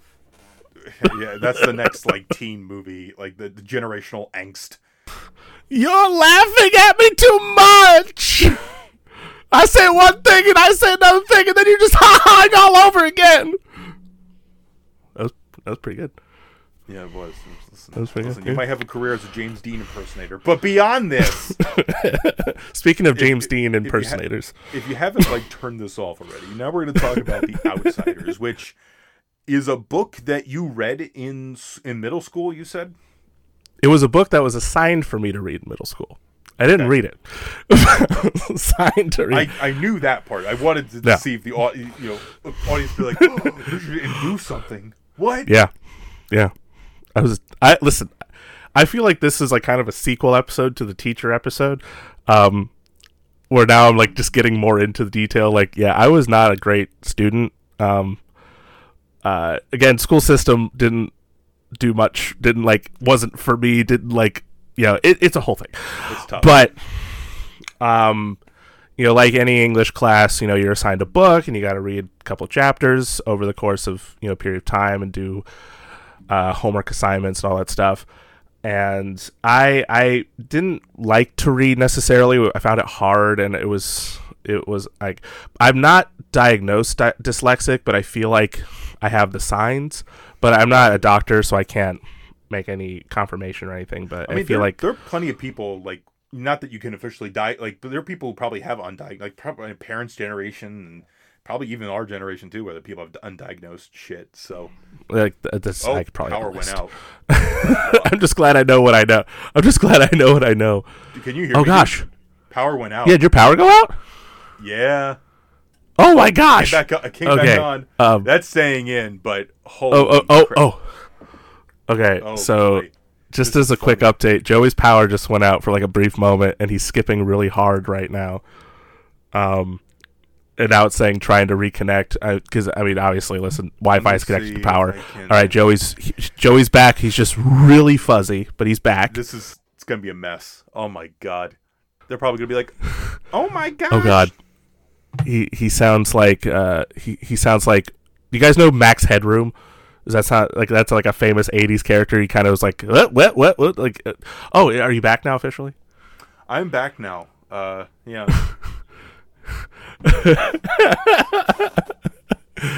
Hopefully you enjoy this that little commentary of me talking about you losing your power. It's fun. It's fun. So, yeah. Um, but can you how can you hear me clearly enough? At least. yeah, I can hear. I can hear you clearly. Oh, yeah. Okay. Okay, cool. And it doesn't seem like there's really a delay, so that's good. Um anyways, back to our regularly scheduled programming.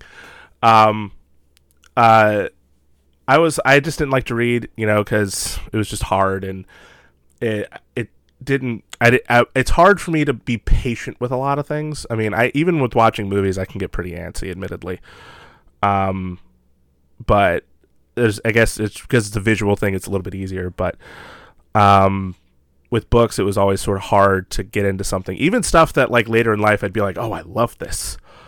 You know, I didn't I don't think I really appreciated books until like uh I was in high school to like maybe sophomore junior year.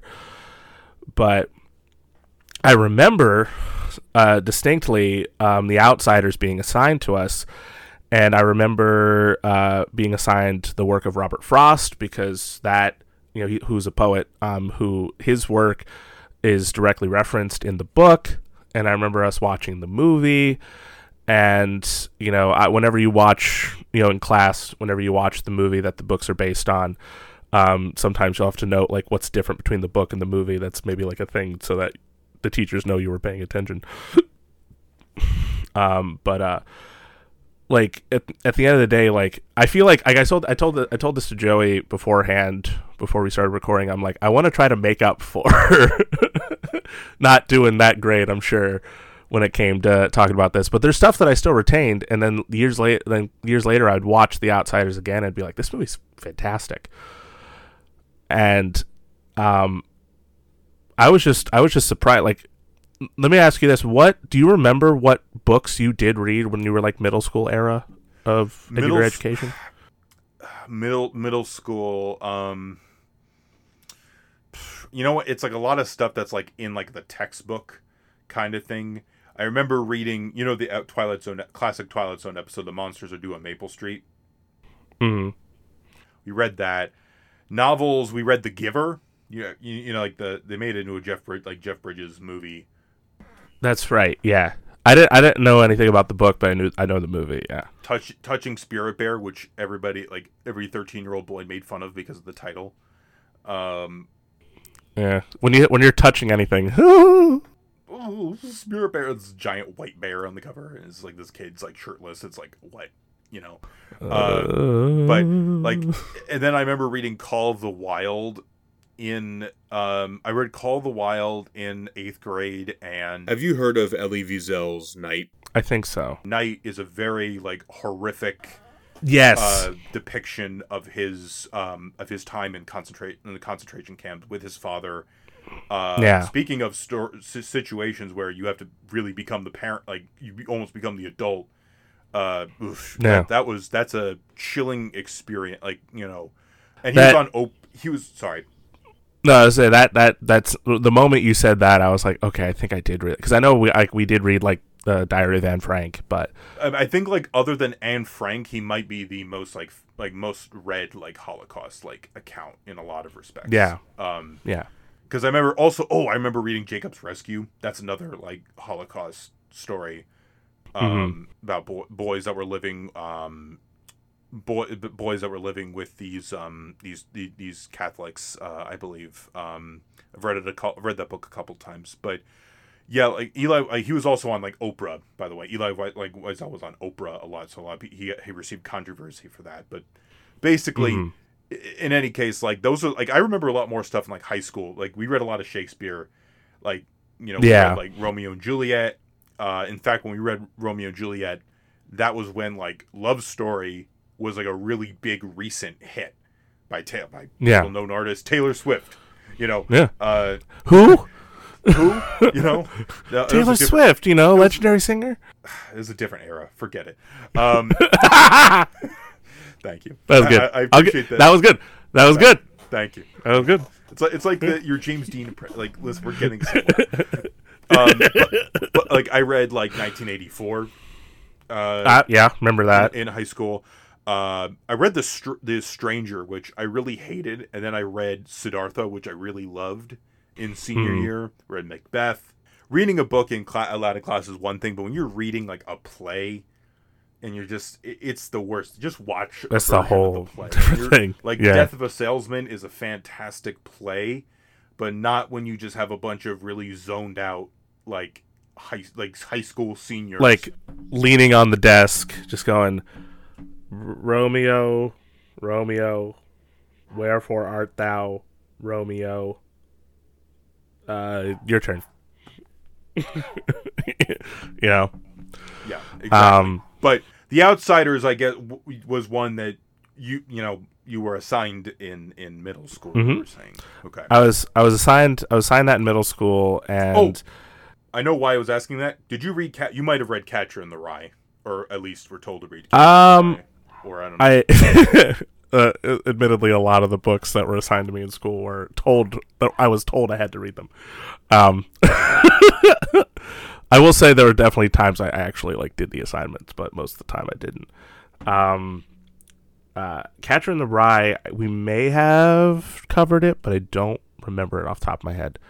But I know, I, I, I mean, again, I know the book, but you know, it's because that's what one of the other things i was thinking about when, when like that was hearing about the outsiders i'm like because catcher in the rye was one of those where it's just like it is about like a young person a young person trying to figure themselves out you know being you know going from being a kid uh to being you know an adolescence I do like that makes me think of like Lord of the Flies. We did read that. I we read that too. Yeah, Mm-hmm. Oh, picky. in the, cri- the in the Criterion collection. The It 60s is. version anyway. Yeah. Um, I always remember like as far as like book experiences when we had to read Beowulf, like the epic poem Beowulf in high school, and then the yeah. year, literally the year that I was in school and we were learning that the Zemeckis movie came out, and uh, my teacher was like, "If you go see the movie and you bring your ticket stuff back, bonus points." So I'm like, "Shut up! Of course I'm doing that." then I watched the movie and I'm like, "It's okay, you know." It's you know animation's weird, but it's okay. I like the you know what I liked that Neil Gaiman wrote the script, and I love Neil Gaiman, There so you go. There you go. two thumbs up for that. Um, and then uh, you know I, I came back and I got bonus points. I was like, I got my ticket stub. This is a great homework assignment. Uh, but I do remember the Outsiders a lot, and I think what what helped retain it for me too is because the movie is as beloved, I think, as the, or at least it's as well known as the. Because I remember being in college, and friends would be joking, "Are you a greaser or are you a Soc?" And I'm like, "I'm just here, man. Don't put me in that situation." Um, but like, it's I think it, I think it's it helps definitely when a when a book like that has like such a an incredible filmmaker make the movie adaptation and then the movie becomes maybe as well known or as beloved as the book itself. And so it's it's a movie that stayed with me for a while and you know I've watched it a couple of times. This it, I will say I like I had a much better time watching the movie for our show than maybe I did in school. But I think that's like you were saying like anything you know it's it's just it's better when you're doing something for fun versus being assigned something. It's because like I think about the reading the Great Gatsby, and I'm like, I don't give a shit about fucking Gatsby. What a fucking like dumbass. And then, and, then, and then when you're older, you're like, the green light. Daisy, why? Ah, the yellow car. Why didn't I care about this before? He never got to fully enjoy his swimming pool. He built this all for her. Oh, and I'm selling Miss Piggy. It's it's okay. it, it, it's oh man, but that that's all. uh, Like so many things where it's just like uh, when you're that young, you're like, what? It's supposed to mean that? What the fuck are you on? Like, what is this? This is dumb. Or like, see, then- the thing, this thing that I, Yeah. I this trigger warning for like gunshot death. The, and spoiler alert for of mice and men. I never forget my t- my my high school uh, sophomore high school um, English teacher. This is the John Malkovich version, and she just Mhm. repeated when Lennie gets shot over and over, and people were laughing, and I'm just like, oh my god it's one of those weird memories that sticks with you. But anyway, uh, but yes, I, I, did have a good time watching this though. Um, Mhm. and w- watching it, I can't imagine watching. The, I wanted to watch the theatrical version before this, but like, there's no time, sadly. But No, uh, it, uh, at this point right now, we're just we just got stuff going on. like, I'll try to watch it at some point because I, I am genuinely curious. What would you cut out? like, it's just like I look at this and I'm like, what? It was like it was funny because like when we were watching the the complete novel version, and I'm like, this is a whole different opening. like this is very different, and I'm like, because I don't remember them introducing the characters the way they do in the movie. Because I, if I remember correctly, um, the one of the first scenes again, I could be wrong. So it's been a while since I've seen the theatrical version. Right. But one of the first scenes is the scene when uh, Dallas, Johnny, and Ponyboy are waiting to go to the movies, uh, to like go to the drive-in or whatever. And then you sort of are introduced to the other characters like Soda Pop and Steve and Two Bit, and it's like, uh, it feels kind of like weird that that was the initial opening, but that this opening makes so much more sense. so, but to get to get more a little bit into the into the actual movie itself, so um, in in Oklahoma, uh, I believe I, I was googling it because I wasn't sure specifically what uh, the year was, but in the book and I think in the movie it's supposed to be sixty five. Okay.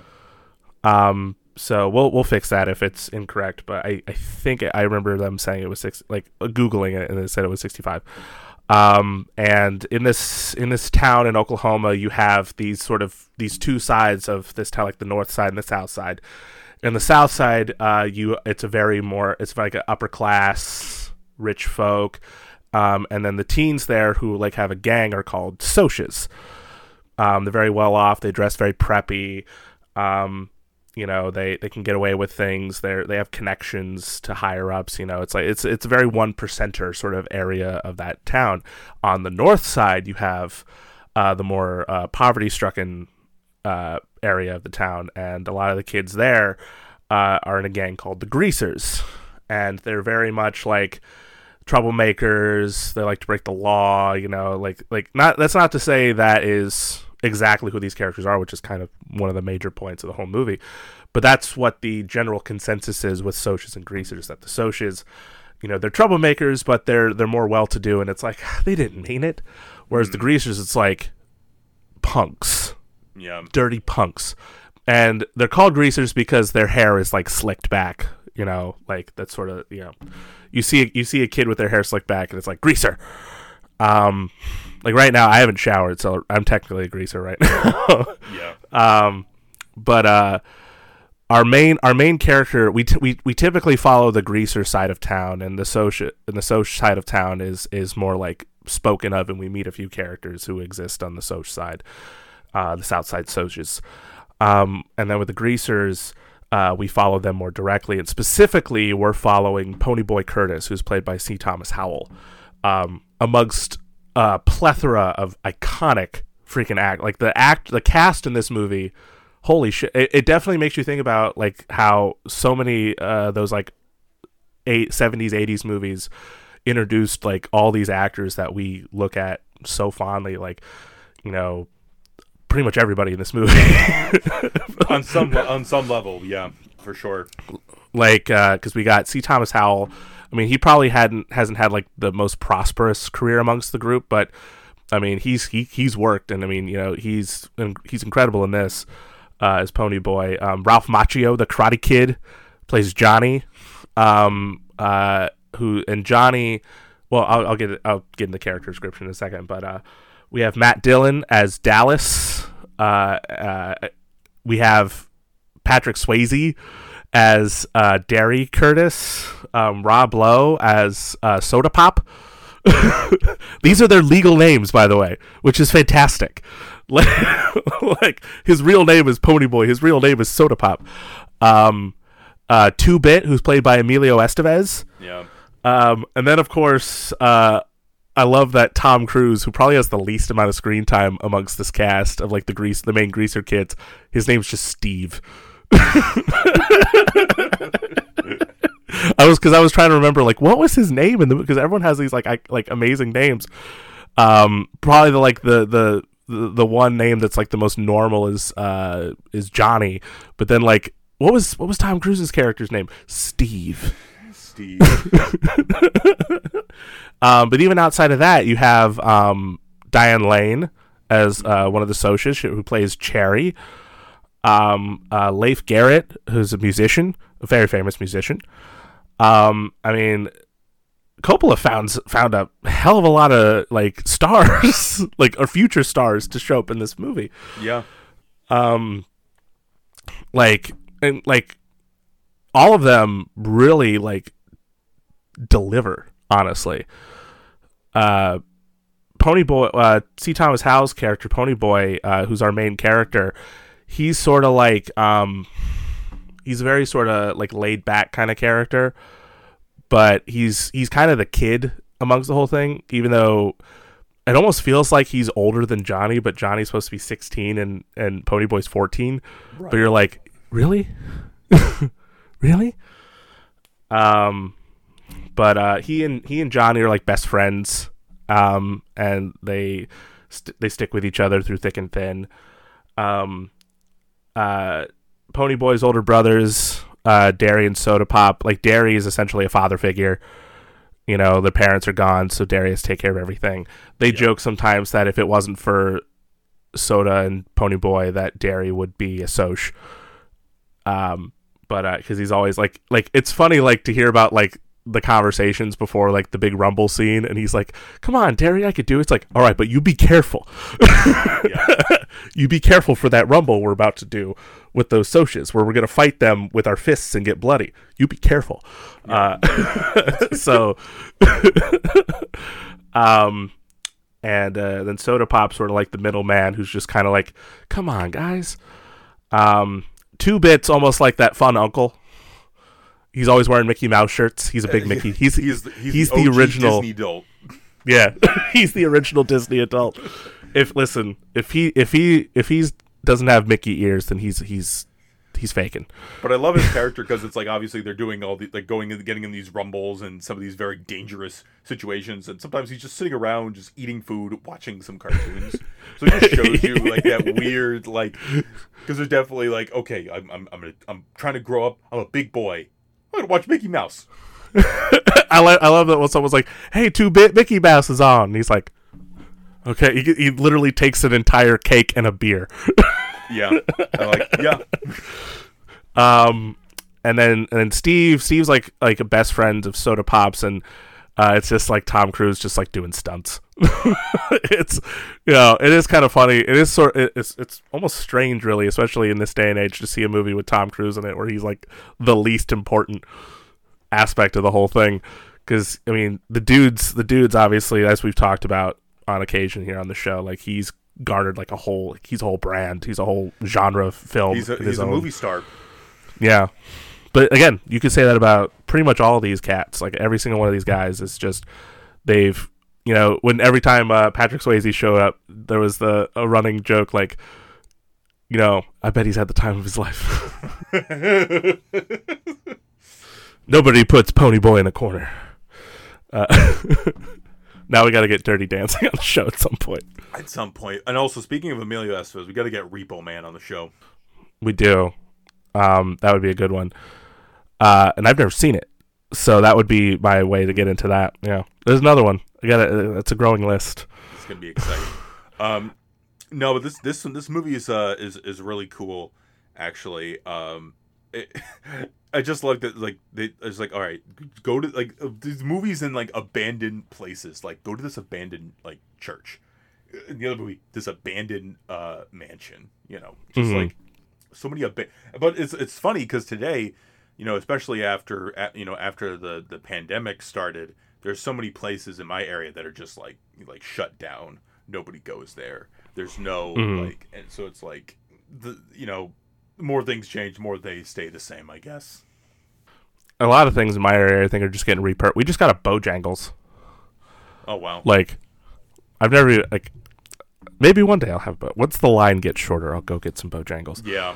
Um, but what? And speaking of the connections with these two movies, like the thing that I think really made me think of this movie when watching Rebel was uh, the the fact that a character dies and how that rattles these like youths, how the, how that rattles these kids. So like essentially, as the, as the story plays out, because when we're we're first introduced to all these characters um, on the uh, this like sort of small family, it feels like a family because you have like the Curtises who are directly a family, and then you have like all the side characters, Two Bit, Steve, um, uh, Dallas. Dallas is probably the only other like most prominent character in the film as far as like because we have because we have Pony Boy who's our main character and sort of like a narrator in a way, um, and then we have Johnny and then we have Dallas. So, um, Pony Boy and Johnny are thinking about running away from home because you know it's rough. Like it's it's it's so rough. Like obviously Johnny's parents are always fighting. Uh, to the point where he doesn't even want to come home, and so he'll sleep in the lot on like a, a like a couch, just sitting there and start a fire. Um, Pony Boy, i you know, obviously, Darry, his older brother, is uh, is rough on him a little bit, Yeah. and but like from from that standpoint, not to you know justify you know being harsh on you know someone you're kind of raising, um, you know he cares so much about Ponyboy that he doesn't want anything bad to happen to him, especially you know in the neighborhood that they live in. And earlier in the movie, Ponyboy even gets jumped by Socs, Yeah. and we even learn that Johnny was jumped by Socs and was actually punched in the face, so he has like a little scar on his cheekbone. Um, and uh, so he actually hits Ponyboy, who's like fighting with him, and then Ponyboy just runs out of the house, and Darry's like, "I'm so sorry, I'm so sorry, I'm so sorry," but it's like it's too little, too late, man. Um, so Ponyboy and Johnny decide they're going to run away. Um, at one point in the movie, Johnny and Ponyboy are at a movie, and they get chummy with Cherry, who's Diane Lane, who's uh, a Soc, effectively, quote in quotes, and you know they get along pretty well. But of course, she's dating Leif Garrett's character, and so you know while there may be like a romantic little thing between Ponyboy and Cherry, it's like it's not going to prosper because she's already with somebody, um, and Ponyboy is not going to like get in the way of that. But he found a friend at the very least, and it's yeah. what it, it, it's almost like one of the first instances of like, okay, you're a greaser, I'm a Soc, but we're actually getting along a little bit, right? Like like we're we we've taken the labels out and we're actually getting we're actually talking. Um, but of course, not everybody feels that way. Not everybody is going to feel that way. Yeah. Um, as, as the movie progresses and Johnny and Ponyboy are running away, um, they are chased down by Leif Garrett's character and uh, a couple of the other Socs, like in his little tight knit group. And effectively, they start trying to drown Ponyboy in a fountain. Johnny sees this and he has a knife in his pocket because last time he was jumped by the same person, by Leif Garrett's character, he's like, I'm not I'm not going down like that. Right. I'm gonna defend myself. So he pulls out a knife. Next thing we know, we see red in the fountain. Ponyboy comes up for some air, and Leif Garrett's dead. And Johnny's shaking because he just killed somebody. Right. He literally can't even get a sentence out without stuttering. And so at that point, it's like, what do we do? Because they don't even think like, oh, it was self defense, so maybe we'll we'll get off light. It's like, no, we're greasers, and you know their fir- their first thought is going to be, oh, we just killed this guy. Um, it's so clearly it's our fault, and they don't know what to do. So they're and they're kids, especially right. their kids, and so that's when it puts them in that in that perspective of like, we've never been in a like we've let alone been in an adult situation, let alone something like this. So what the fuck are we gonna do? Yeah. So their first instinct is to talk to the person who has been in a who has at least been in situations where he has had to deal with law enforcement. Uh, and that is uh, Dallas, Dally as they call him, uh, for short as like a nickname. And he he sets him up in an abandoned church for a week to like, and they get he gives them some money so can, they can get some groceries. They have water. Uh, they have a little water spigot, and they cut each other's hair. And Ponyboy dyes it blonde. He bleaches it, mm-hmm. and they're in hiding basically for a period of time. Um, and that's where they. I feel like a lot of growing up happens at that point. Yeah. Because even before they run away, they're like, "Is there a place in the world where there isn't greasers and Socs? Just normal people. Like, is there just normal people? And neither of them are like, yes because they're it's like we don't know. Yeah.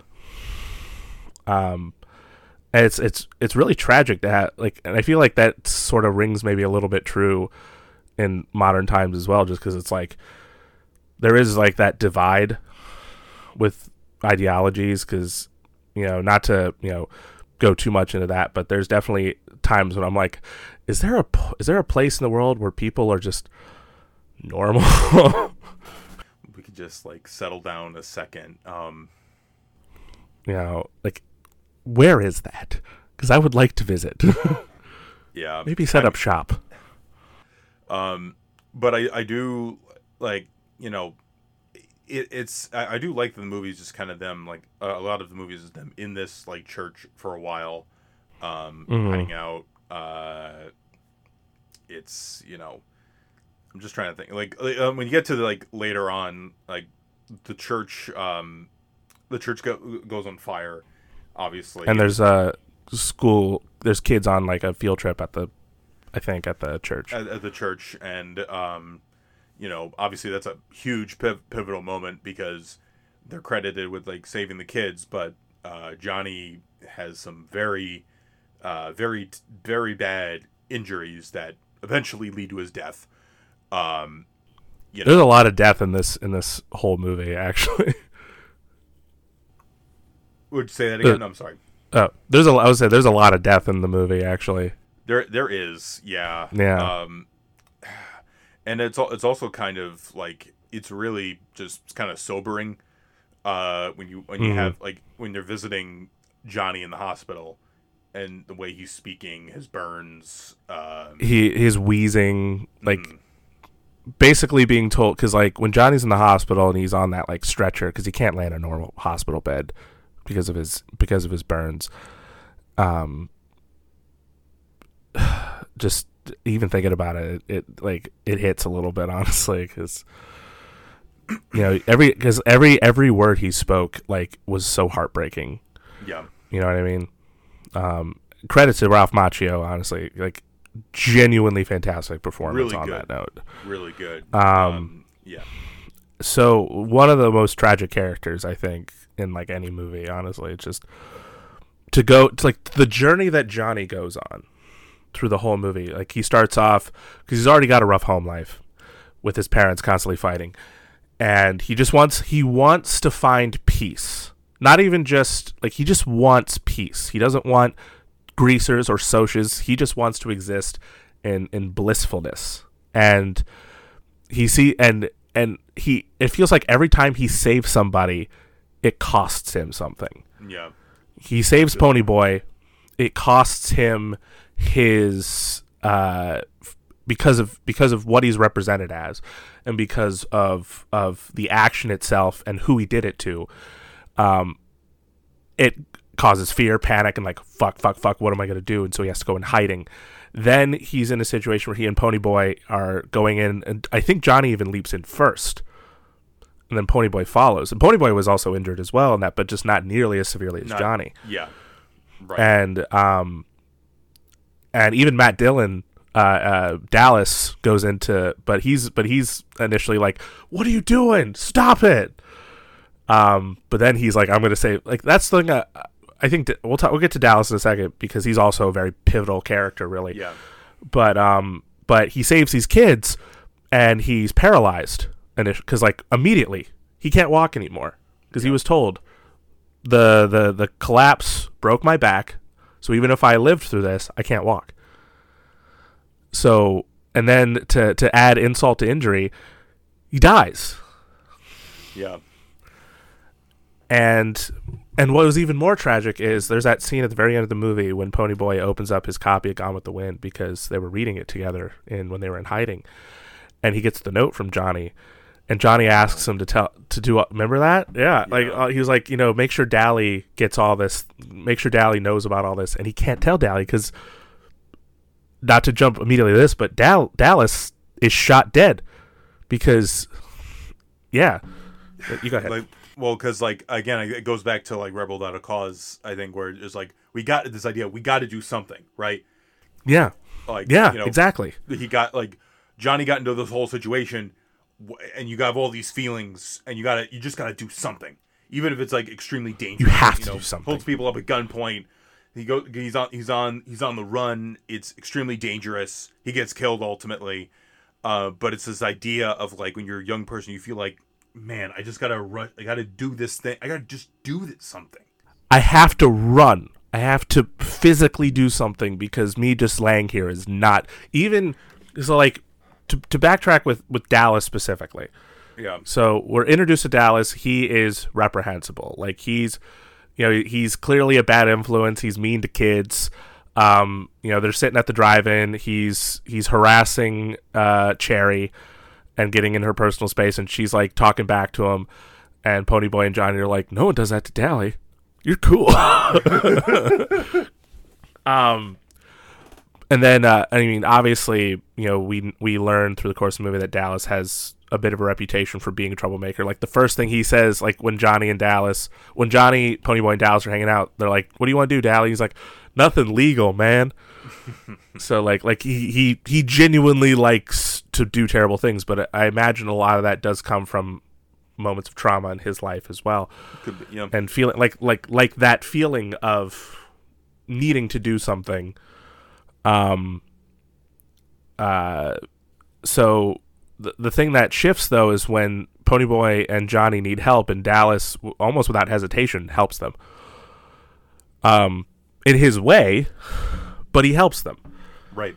And even though, and even when they go into that church that's on fire, and they want him, and and Dallas wants them to not, he still goes in to save them Yeah. and help save the kids. And uh and there's such a restlessness to that character as well. I think he is kind of an embodiment like you were saying of that like ideology of like I have to do something cuz even um when he finds out that Johnny's like almost like near death and he's also in a hospital bed for his minor wounds from the fire. Um and they have this rumble coming up between the Socs and the Greasers. He he's still holding holding on like we gotta win that fight. We gotta win this fight. We for we gotta do it for Johnny, man. We gotta do it for Johnny, without really having that understanding. Like it doesn't mean anything. It's like it's not gonna help bring Johnny back. It's not gonna. It's not gonna do anything Yeah. It's it's like except People- just it's people- it's just gonna continue that divide. it continues that the cycle. You know, the cycle of violence. Uh, Yeah. even further. Um, you know, I, I did find there's. I mean, all the characters I think are really interesting. Um, Mm-hmm. I I, re- I was thinking about that, like the the Patrick Swayze, Rob Lowe, um, all, all those The the brother dynamic. the brother dynamic. Uh, I think a lot, a lot about like Rob Rob Lowe. Like I, I feel like I've been a middleman in my family sometimes for different things, and just like listen, It's like you're yelling at him. You're yelling at. Like what are you doing? what are you doing? it's just like you gotta you gotta you gotta meet somewhere in the middle on this. Or like you gotta you gotta understand. You guys gotta understand each other a bit better, and Yeah. that's, that's ultimately I think with a lot of these movies we, we gotta understand each other. Everybody's gotta like, and al- Mhm. also like these movies are like the absence of like really good adult figure like figures. Yes. Yes. You know, Absolutely. um because obviously there are adults in rebel without a cause and there's one guy that jim relates to at the police station but like when that guy's not there and he's trying to report uh, what happened the cops didn't want nothing to do with jim they don't want to hear No. that something terrible happened they're just like "Eh, you're just just get out of here and in this movie that like who's who who's like we see the we see the mom who's like gone like obviously wasn't around very much for johnny um, Yeah. we see some nurse, eh, different. Pe- there's some different people here and there, but it really is just like an absence of like parent, like really solid, caring and competent uh parental Yeah. figures.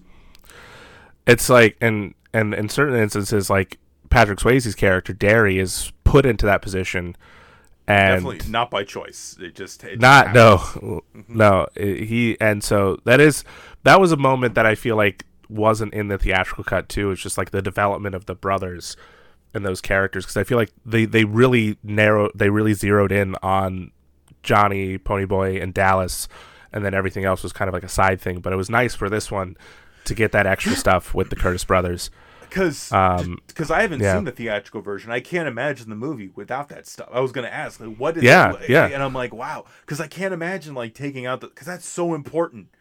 That is so it's so important um The uh, uh, studio, maybe. I, I- maybe. I don't know. I'm not It's gonna hard. put that out there, but, it feels like also, maybe. like it, it did well.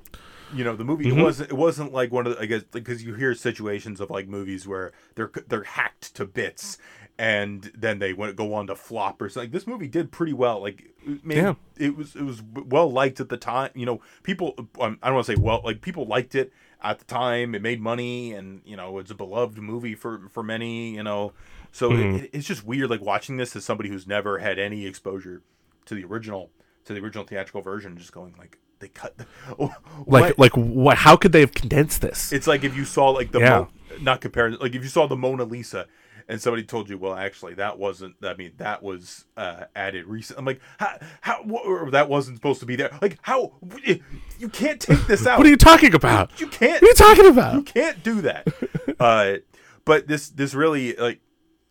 Sorry. I will. I will say. Are you all right? No, my headphone was like semi low battery. I was charging it. That's Oh. why I said Oh, I had a 15 minute delay. But anyway, All right. Um, to to to your point as well of understanding, I do love that there are there's a scene in this film where um, Randy, who's the friend of Leif Garrett's character who dies, um, has a moment with Ponyboy.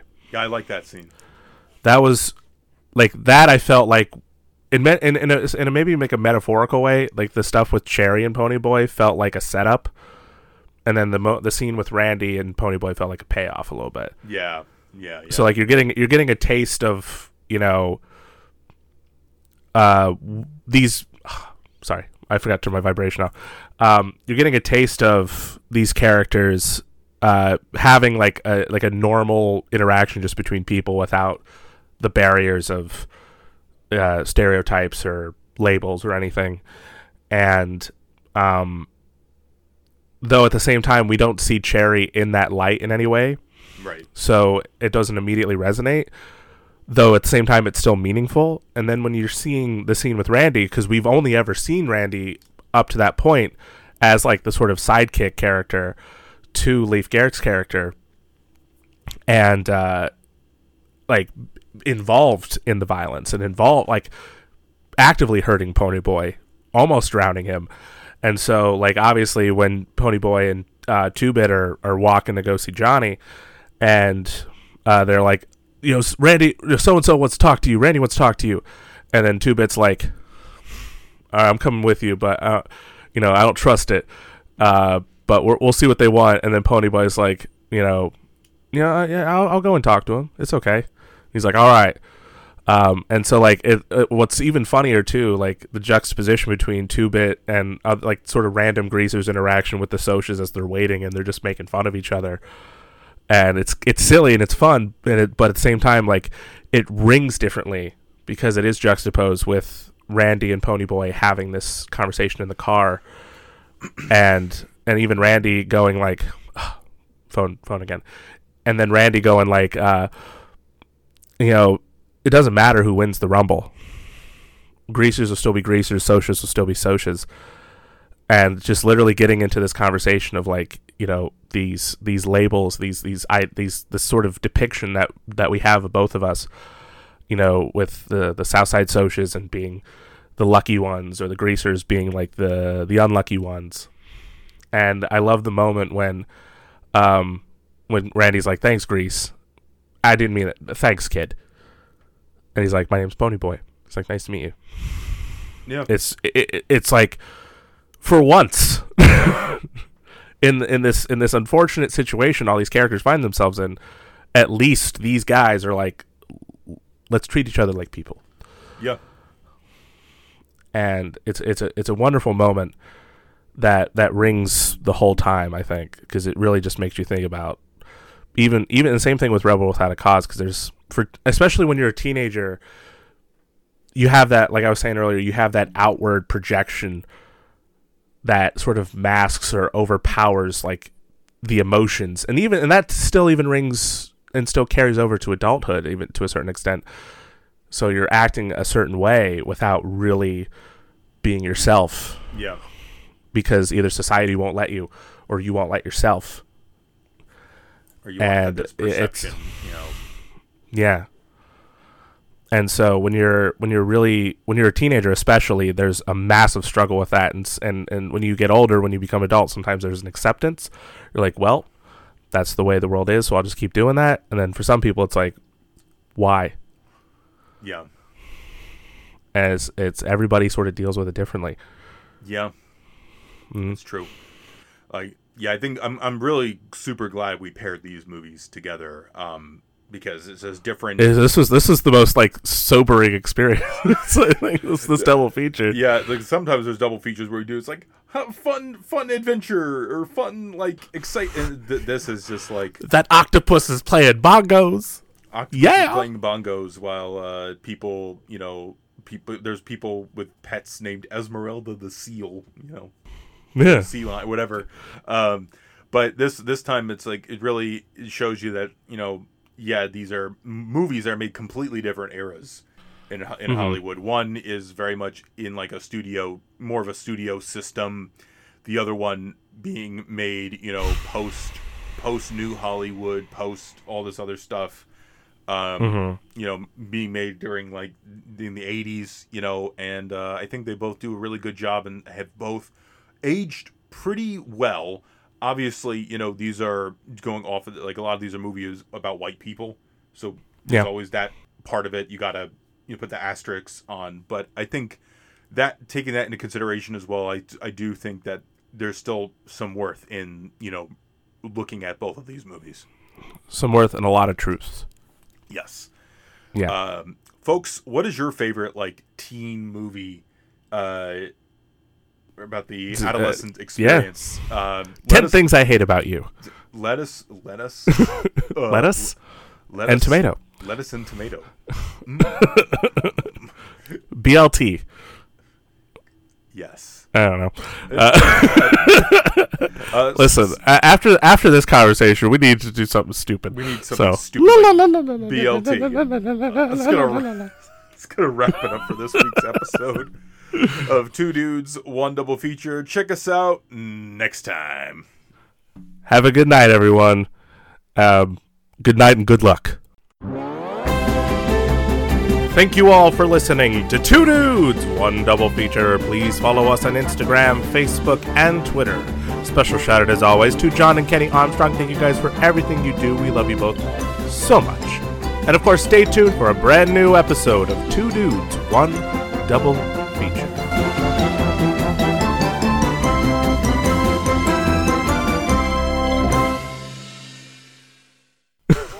It was a it was a situation.